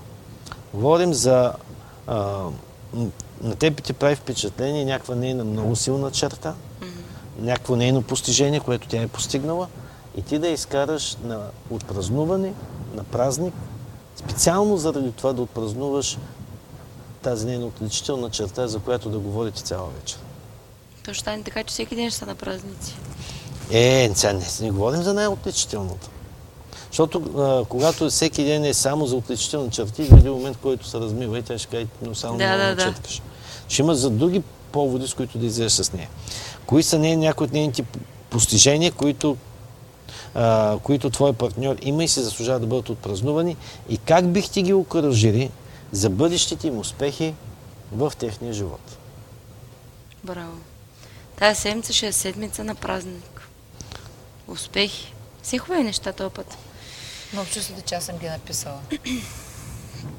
Ами, може да не си ги написала, обаче ги живееш 21 години. Точно това искам Така че да ти кажа. си главен участник в а, тези неща. Да, но тук имахме малко упреци относно това. Това ли е предизвикателство? Можем ли да започваме да, с... това е а, предизвикателството. А, искам да кажеш... А, как беше коментара? Неци Орданов писа, Да. нали? Кажи, че трябва да се следват библейските принципи, а не да се копира вашия живот и вашето семейство. Мога да го кажа по този начин. Това още повече ще ядоса някои хора. Апостол А Павел, За това искам да го натъртя този апостол коментар. Павел казва така. Следвайте моя пример, както аз следвам на Христос. Тоест, копирайте мен, Павел. Павел, Имитирайте. да. Имитирайте ме. Imitate me, както го пише на английски. На български копиране ли пише, не знам. Не, едва ли е копиране. ми? Имитирайте ме, както Да. аз ми... Подражавайте ми на български. Да, подражавайте ми. Подражавайте На ми. английски се казва имитирайте мен, както аз имитирам Христос. Тоест, следваме библейските принципи и можем да си учим и от вашия живот. Абсолютно. ни- Хората трябва да са за пример. Как ще видиш Бог? Ти Бог не можеш да го пипнеш, не можеш да го видиш. Трябва да повярваш, трябва да го видиш чрез неговите хора. Аз мога да насърча просто този наш зрител или тези, които имат проблем с това, да се включват всяка неделя от 10 часа, защото ти говориш именно за тази, Вече два месеца. а, тази тема и Да. този огромен проблем, че по някакъв начин религиозните водачи учат народа, че трябва да е смирен, тъп, глупав и да само да следва т.е. да не се възвисява по никакъв начин, да не търси слава за себе си, да не прави нищо значимо, защото видиш и хората ще вземат да говорят Абсолютно. точно за него, или пък той да се възгорде. Демек, трябва да си малка църковна мишка. Ми, Виж, значи, по принцип, ние винаги имитираме някой. А, в днешното поколение, в което живеем, ние се натъкваме на нещо, което е голям проблем, че младите хора в църквата нямат кого да имитират, нямат пример. А, нямат пример а, в къщи На който да подражава. да подражават. Нямат бащи, на които да подражават. А, техните бащи не са им за пример. А, нямат приятели, които да са им за пример. А, и понеже ние много често говорим в църквата, че ние не трябва да бъдем за пример. Те търсят този пример в света и затова те подражават на звезди в света, те подражават на хора в света, което е много негативно Мгм. а, ние трябва да, да имаме пример в нашия живот. А, и това е много важно. Аз, когато израствах във вярата, имах няколко пастори, които ми бяха за пример. А, изучавах живота им, слушах всичките им проповеди и те ме изградиха. Ние винаги трябва да имаме някой човек за пример. Всеки един нашен духов, духовен учител на нас не е за пример. И това е напълно погрешно, нали, да нямаме такива хора. Даже напротив, ние трябва да имаме такива а, бащи в църквите, които да ни бъдат за примери, които ние да подражаваме и които ние да следваме и от които ние да се учим. Затова Бог даде едни да бъдат пастори, учители, Да. пророци. Те са този пример, който ни трябва да следваме. Апостолите бяха пример за църквата. Христос беше пример за апостолите, апостолите бяха пример за църквата. Абсолютно. И аз си мисля, че а, ние като хора трябва да се стремим да изградим такъв живот, че да бъде пък живот за подражание. Пастора в да църквата отразява трябва да това, бъде което е за пример, защото ако Абсолютно. пастора не е за пример, хората няма да искат да го следват. Ако, Те няма да искат сигурно да следват и Господ. А и ако те не го следват, Еми Има- да, има хора, има които хора, които как. биха се подлагали, защото ако този пастор е такъв и Бога, за който ни учи е такъв, защо аз да следвам този Бог? Което е още по-голям проблем. Е. Да. Затова аз казвам, всеки един човек трябва да има пастор. И всеки пастор трябва да има пастор. Всеки един трябва да има пастор, защото а, Бог го е избрал по този начин, защото думата пастор означава водач, човек, който ти дава пример, дава ти насока и посока, в която трябва да вървиш. С това, ако ти имаш а, богобоязлив пастор, който следва Бога, търси Божията дирекция, да, и ако ти следваш такъв пастор, ти ще бъдеш благословен. Искаш ли да кажеш, че много пастори са се отклонили именно защото те са забравили те самите да имат пастор? Това е едно от нещата. Всеки трябва да има пастор. Твоя пастор кой е? Твоя пастор кой е? Ами, имал съм много пастори през живота, но един от хората, с които много често се съветвам и съобразявам, това е Тони Еленков. А един от хората, които в България уважавам и цена мнението му за много неща. А, на друго ниво имам други Божии хора, които много слушам. Един от хората, от които най-много се изграждам, това е а, пастор Крис, а, Тиди Джейкс и много други. Рик Лоран. Рик Лоран е човек, който и моя предишен пастор, който беше... Нали, аз Род се- Парсли? Не, а, Томи Бърнет. А, Томи Бърнет. Значи, на, на тези основни пастори аз съм а, изчел биографиите.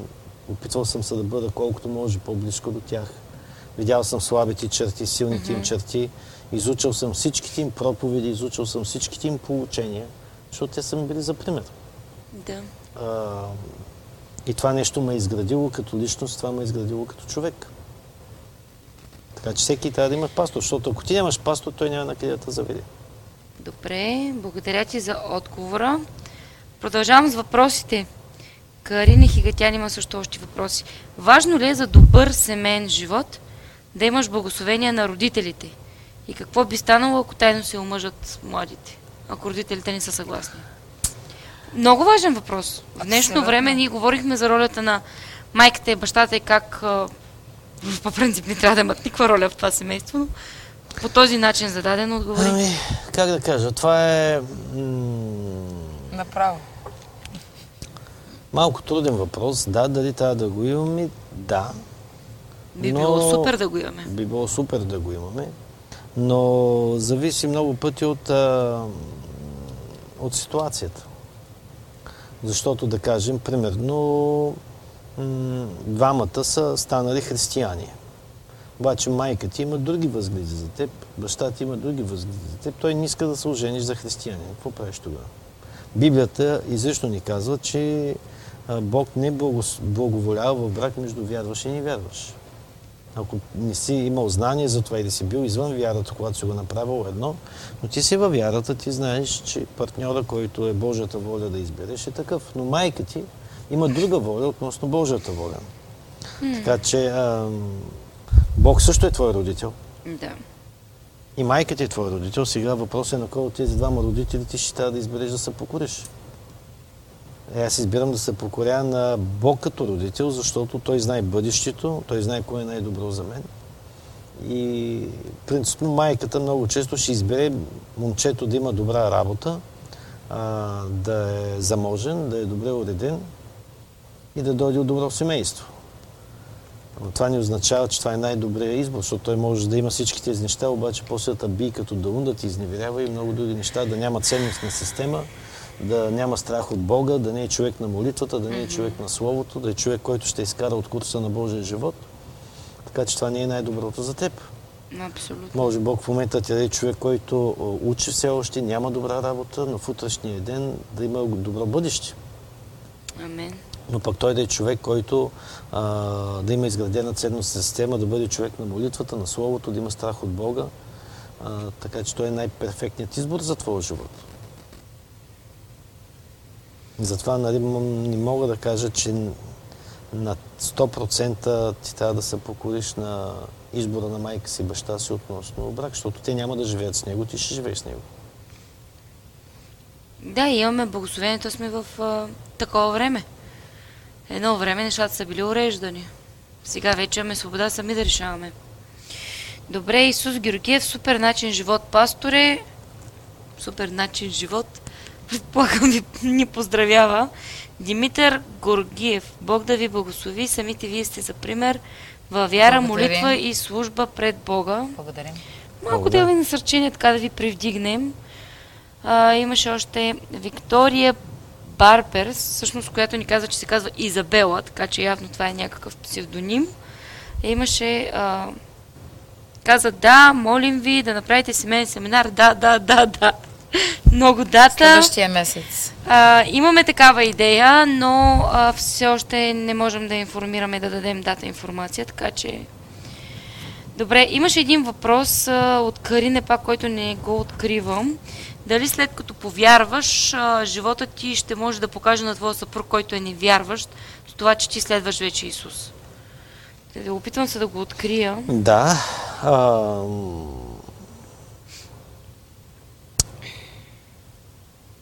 може и дори може да бъде причина твой съпруг а, да бъде спечелен за вярата. Но проблема на много от сестрите в църквата е, че те бъркат а, принципите на живот с а, емоциите и, как да кажа, душевните неща, които те преживяват по време на богослужение. Много, много често те ги бъркат.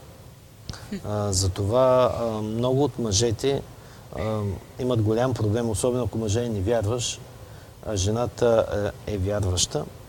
А, ние говорим за спазване на принципите на Библията, не толкова на, как да кажа, едно такова хвър, хвърчащо движение в духа. Няма начин, ако една жена има страх от Бога и тя показва на мъжа си петото Евангелие, за което говорихме в началото, а, няма начин този човек а, да не бъде обърнат към Христос. Но за жалост много от сестрите, те не виждат нещата, а, които те създават като проблем, след като станат вярващи. А, те позволяват на мъжа да стигне до един предел на ревност, който той започва да обвинява Бог за това, че той е откраднал жена му от него. Понеже те иззад от този баланс. Искат да говорят само за Исус, само за техните приятели от църквата, само за техните преживявания в църквата.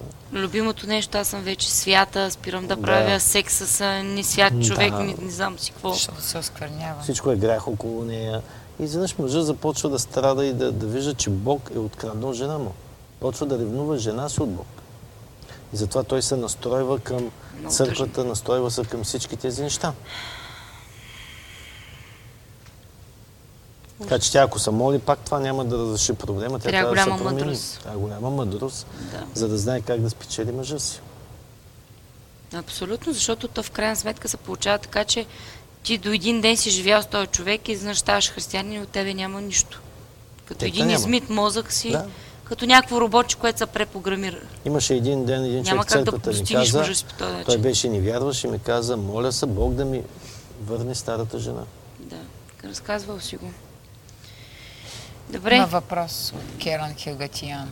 ми добре, давай, Как да се предпазим от манипулации на роднините за финансите? Доколко сме задължени да даваме, когато поискат и ако постоянно искат, какво правим, нали? Това е доста страни от темата. Ако искаш, ще го оставим на по-нататъчен етап да си говорим. Ами, Мисля, че може да кратко да го отговориш. Библията ни говори да бъдем мъдри относно това. А,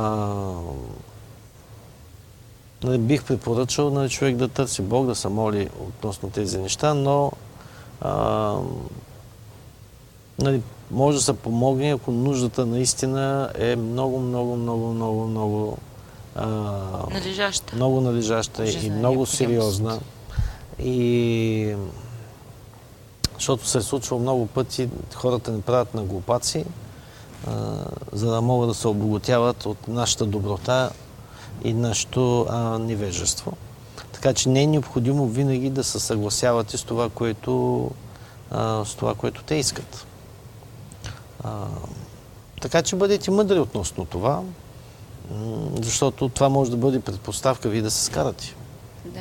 Нали, когато ти усетиш, че един някой човек те прави на глупак, взел тия парите и не иска да ти ги върни, прави най-различни неща и вие така и ден, че ще бъдеш се скарате.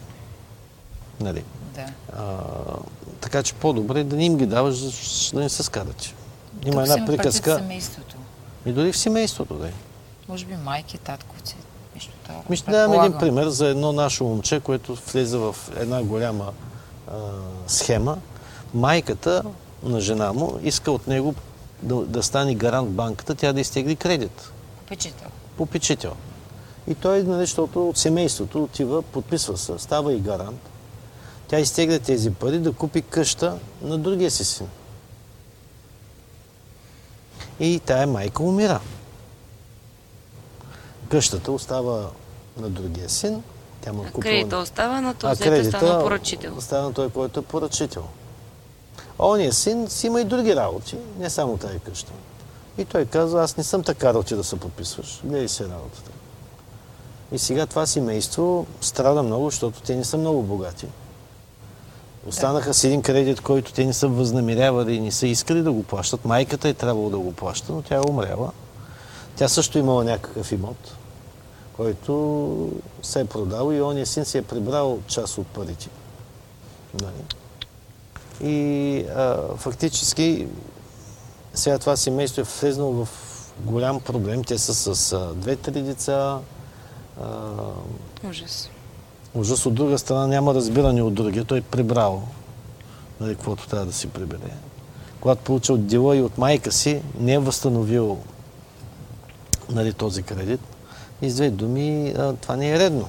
И затова Библията ни дори ни препоръчва и ни казва в книгата притчи да м, избързваме и да не ставаме поръчител на ближния си. Защото там се развиват взаимоотношенията, оттам ще станат много други неща. Абсолютно. Затова трябва да сме внимателни и в днешно време ние сме стигнали до там, че е хубаво да се стигне до адвокат. Скоро имах една среща с един адвокат и той това каза. Това е глупостта на хората. Отидете при адвокат и а, подпишете договор. Нали? Той, ако смята да ти върне парите, ще го разбереш. Ако е съгласен да подпише при адвоката договора, да, това ще струва някой лев. По-хубаво дай там 200 лева на адвоката, обаче нещата Нямаш да бъдат гаранция. Защитени. стигнахме? Това не беше допреди Ами Аз ще ти кажа, 20-30 да, години. ще не кажа защо. така. Значи преди хората са имали респект към обществото и а, особено в еврейските времена, когато отидеш в синагогата, който е лидера на синагогата, нали, пастора на синагогата, е имал голямо име. Става въпрос. Ако той каже, те са отсъждали в църквата и в синагогата, те са отсъждали вътрешните проблеми в това общество. Затова Библията казва, нали, защо сме стигнали до момент да ходим да се съдим при външните, докато ние трябва да се съдим при, вътре в самото семейство. Но в днешно време няма никакъв респект в църквата към пастора, Към нищо. какво той ще каже. Нали? А, няма респект към духовния съвет.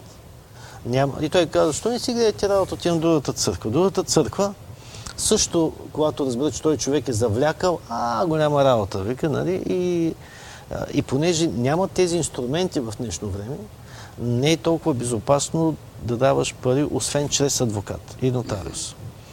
Нали, защото, примерно, ако има респект към духовното семейство, тогава пастор може да събере, примерно, Виолетата е завлякла тебе с пари. Нали? И идват и тя ме респектира като пастор и тя не иска да напусне това семейство заради това. Нали? Няма къде други да отиде. И тогава ще кажа, Виолета, това, което ти правиш, нали, не е добре. Трябва да се поправи, така че тя ще трябва да намери начин да възвърне парите или вашите взаимоотношения.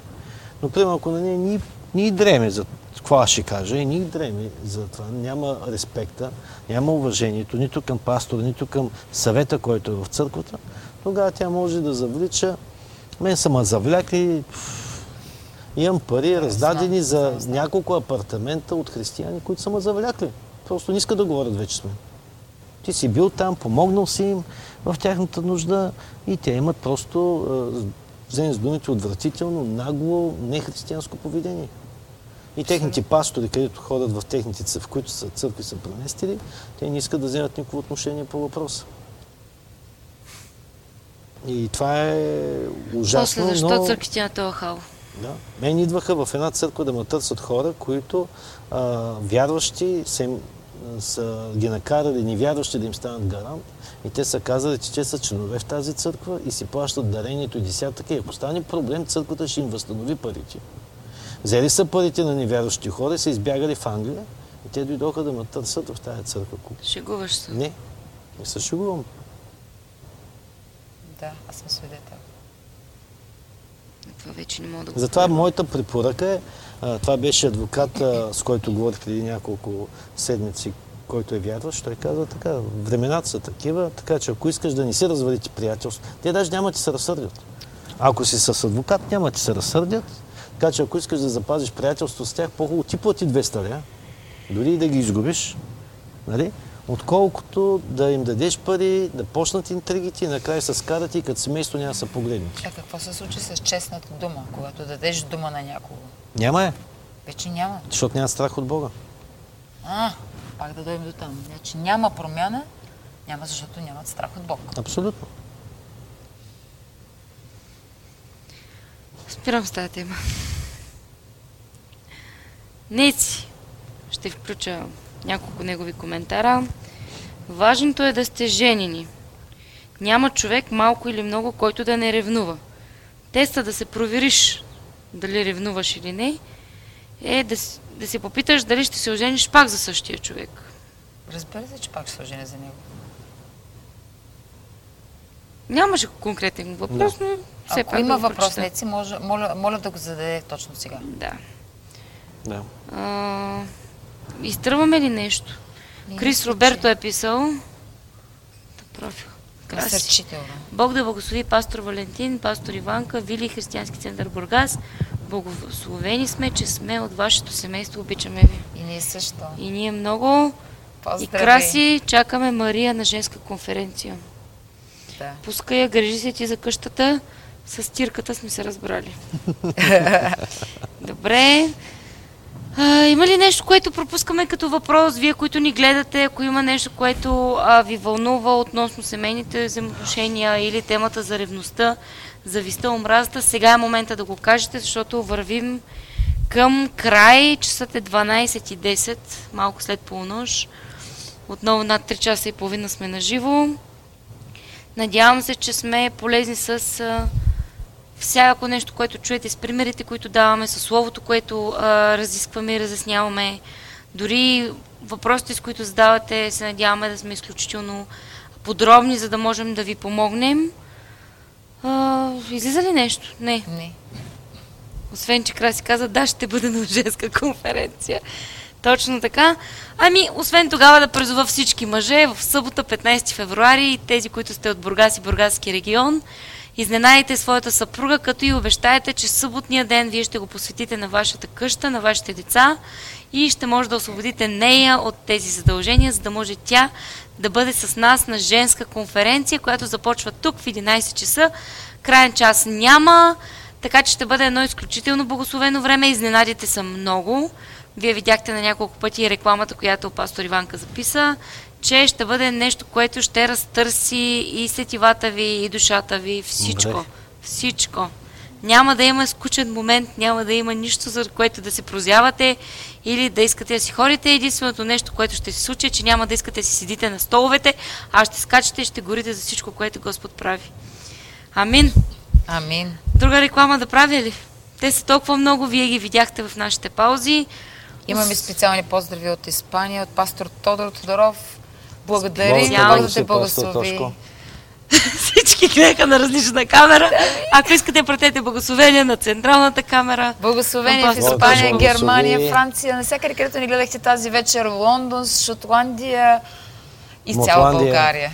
Шотландия, Включиха се хора от целия свят. Отново пак буквално. много.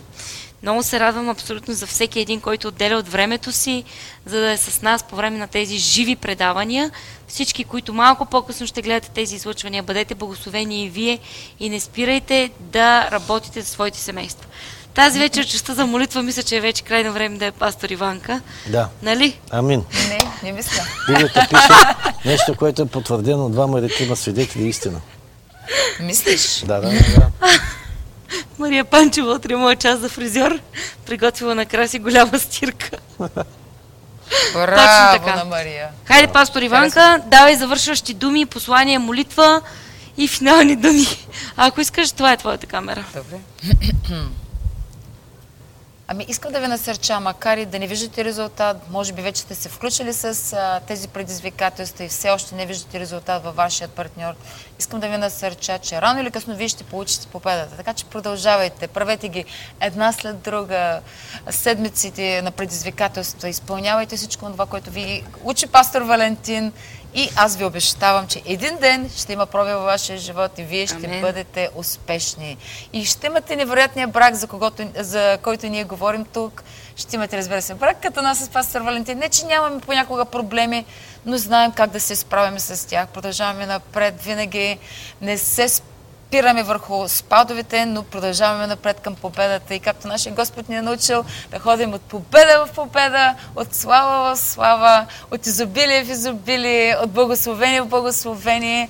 И е, в събота всъщност аз ще говоря на тази женска конференция, имам тази привилегия и чест и аз ще говоря относно Псал, Псалом 55, където Давид казва, че понеже не се променяте, понеже не искате промяна, нямате страх от Бог. Така че а, вярвам, че ще имаме невероятно време и искам да ви насърча, че ние трябва да се променяме. Ние трябва да се променяме всеки ден, постоянно. Трябва да обновяваме ума си. Сам Павел казва, аз а, постоянно изпитвам себе си. Всеки ден минавам през този тест. Тест проверявам сърцето си. Къде стои? Трябва умът ни да бъде обновяван постоянно всеки ден. Така че насърчавам ви. Ще получите резул... желаните резултати, но само ако се променяте и ако се стремите към промяна. Така че Нека да завършим с молитва. Лайфа беше изключително дълъг. Вярвам, че сте били изключително насърчени, благословени. Аз бях благословена от това, че съм с вас. Може би ли ви виждам, но вие участвате доста дейно с вашите коментари и за което ви благодаря и за насърчителните коментари.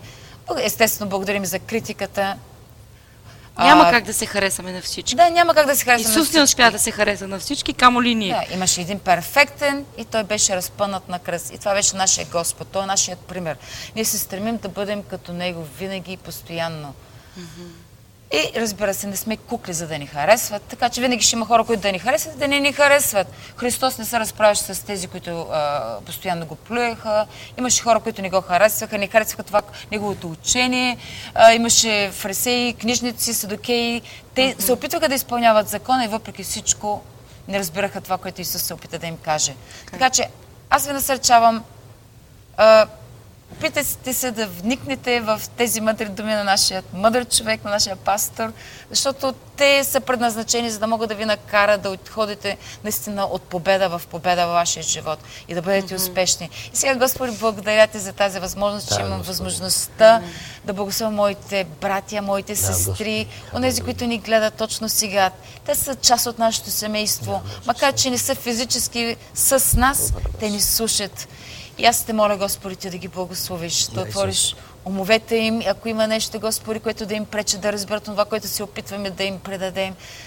Господи, да го премахнеш и нека, Господи, да бъдат научени, да могат, Господи, да излязат от религиозността си и, Господи, да имат благословен живот, успешен Амен. живот, наистина да ходят от слава в слава. И това са ми това, това, това е фраза, която обожавам, защото Господ наистина плати цената, за да можем ние да вървим от слава в слава и от е, успех в успех и да просперираме във всяка сфера на нашия живот. Затова те моля, Господи, ти да ги направиш да бъдат успешни, да служат за благословение на всяко място, където стъпе ногата им, да бъдат успешни в техните семейства, да бъдат успешни в тяхната работа, да бъдат успешни във всяка сфера на техния живот.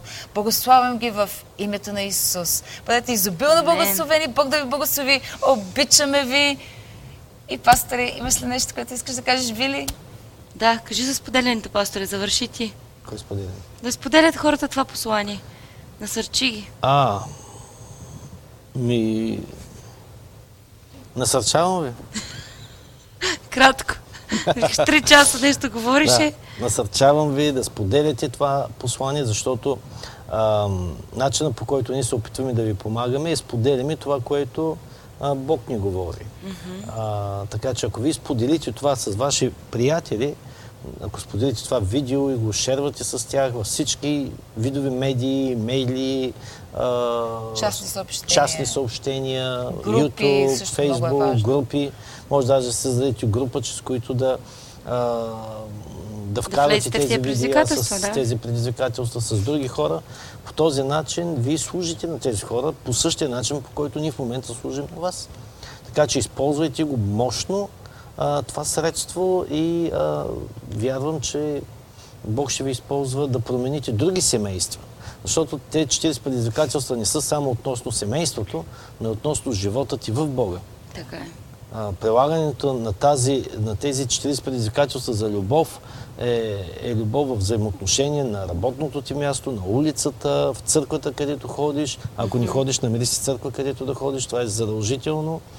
И промяна на характера. Промяна в твоя характер. Ти трябва да се промениш постоянно, защото любовта ти променя. Така е. И така, може да станеш съслужител заедно с нас в тази велика цел а, за по-добър семейен живот. Амин. По-добри Абсолютно. семейства, по-добра държава, И по-добри църкви, и по-добри по-добър църкви, свят. по-добър свят. Абсолютно. Не трябва да забравяме, че ние сме тези, които учим следващите поколения как да следват и Христос. Така че наша отговорността дали следващите поколения ще бъдат научени. Абсолютно. Абсолютно. Ако ние се провалим, обричаме на провали следващите. Да не бъде. Да не бъде. Точно заради това правим всички тези лайфове, постоянно правим служби, излъчваме на живо, използваме всички тези платформи, които са ни дадени, за да можем да светим. Да, и трябва да бъдем готови за много критика и за много негативни коментари, защото Несъмнено ще това е и нещото, което а, дразни, дразни хората. Дразни дявола преди всичко. Всъщност, да, права си. Религиозните дяволи. Права си. Няма как. Когато дърпаш дявола за Павел, опашката. който винаги ни е бил пример за един от великите апостоли в Библията, Беше един от е, най-големите. беше гонен, непред, критикуван от църква, дори от църкви, които той беше основал. Какво ли беше? Бит с камъни, бичуван, в затвори, тъмници, гонен от къде Така, ли не, кръвопрашенец. Самият той нон-стоп се защитаваше и казваше, аз съм Павел, слуга на Исус Христос, апостол на Исус Христос. Постоянно той всяко послание започва по този начин. защото имаше много критика към него, така че е Той нормално. се защитаваше Винаги, постоянно. когато говориш на дадени хора, има време, в което трябва да озреят нещата в тебе, Да. за да... Абсолютно. И затова не обръщаме внимание на критиката. Смело си напред и нагоре. Кучетата си лаят, керванът си върви и така. Тая ти, тая ти време. Аз спомням първия път, когато ми пуснаха да гледам пастор Крис, аз реагирах негативно. Викам, спирайте го този, тая му на какво ще я гледам? Не, не исках да го Защото гледам. беше предубеден. Бях дори не предубеден. искаше да го чуеш. Аз дори е, не исках това да е го проблема. чуя. Всяка една дума, която кажеше и чуя, бях против. Но мина малко време.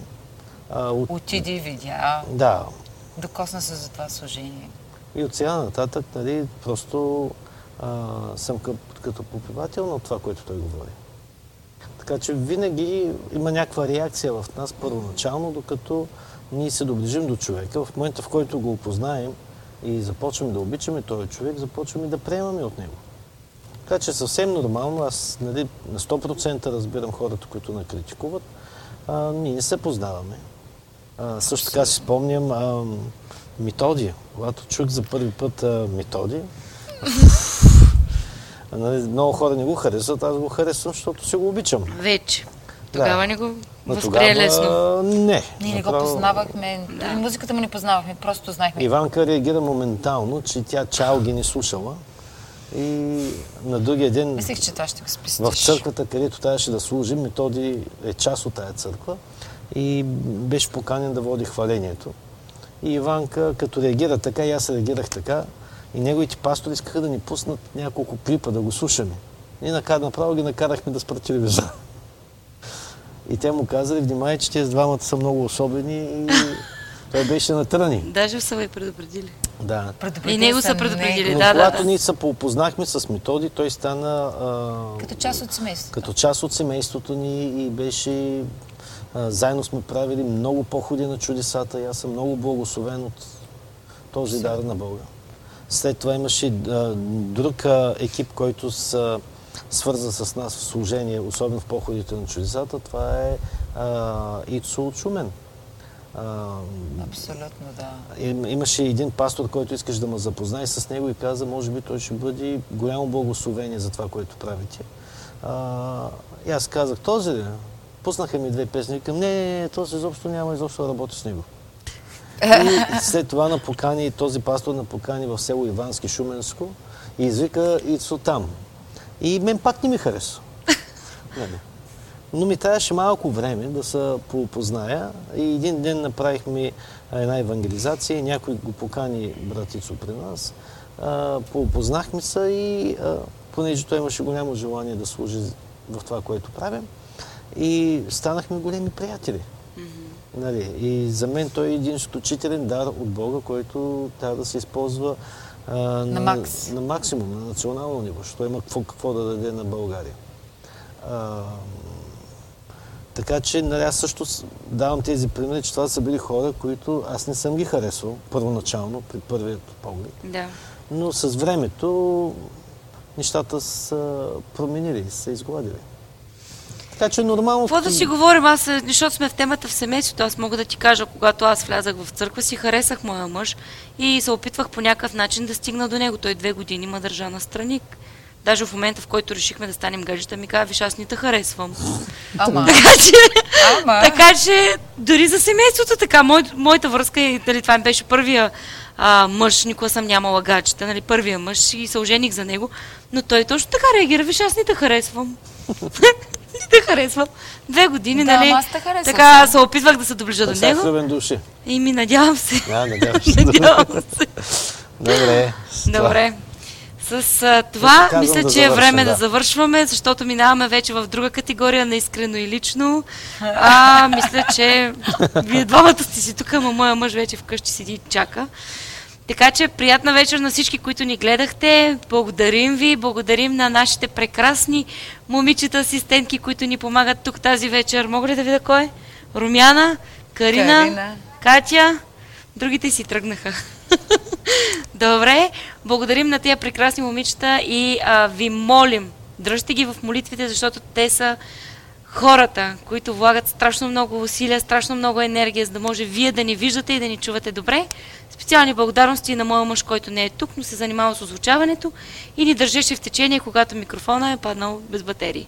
Слава на Бога за него. Слава на Бога за всички. А, ние сме изключително благодарни, че в Християнски център Бургас има такива таланти и сме готови да ги използваме на максимум за делото на Христос. Алелуя. Бог да ви благослови. Ако сте от Бургас, заповядайте на 15 февруари на женска конференция. Ако нямате църква в Бургас и си търсите такава, Християнски център е Бургас е вашето място. Ако си търсите служение и все още нямате такова, в Християнски център Бургас има място за всички. Дори Амин. да нямаме служение, ще ви намерим такова спрямо вашите таланти. Ако сте от друга църква, отивайте си в църквата и не забравяйте, че трябва да си намерите място, на което да служите. Растете и спрете да обикаляте от църква на църква и да се чудите, то ми харесва, не, не ми харесва. Изграждайте себе си, растете в Словото и в служението. Бог да ви благослови. Бог да ви Прекрасна благослови. вечер и до нови срещи!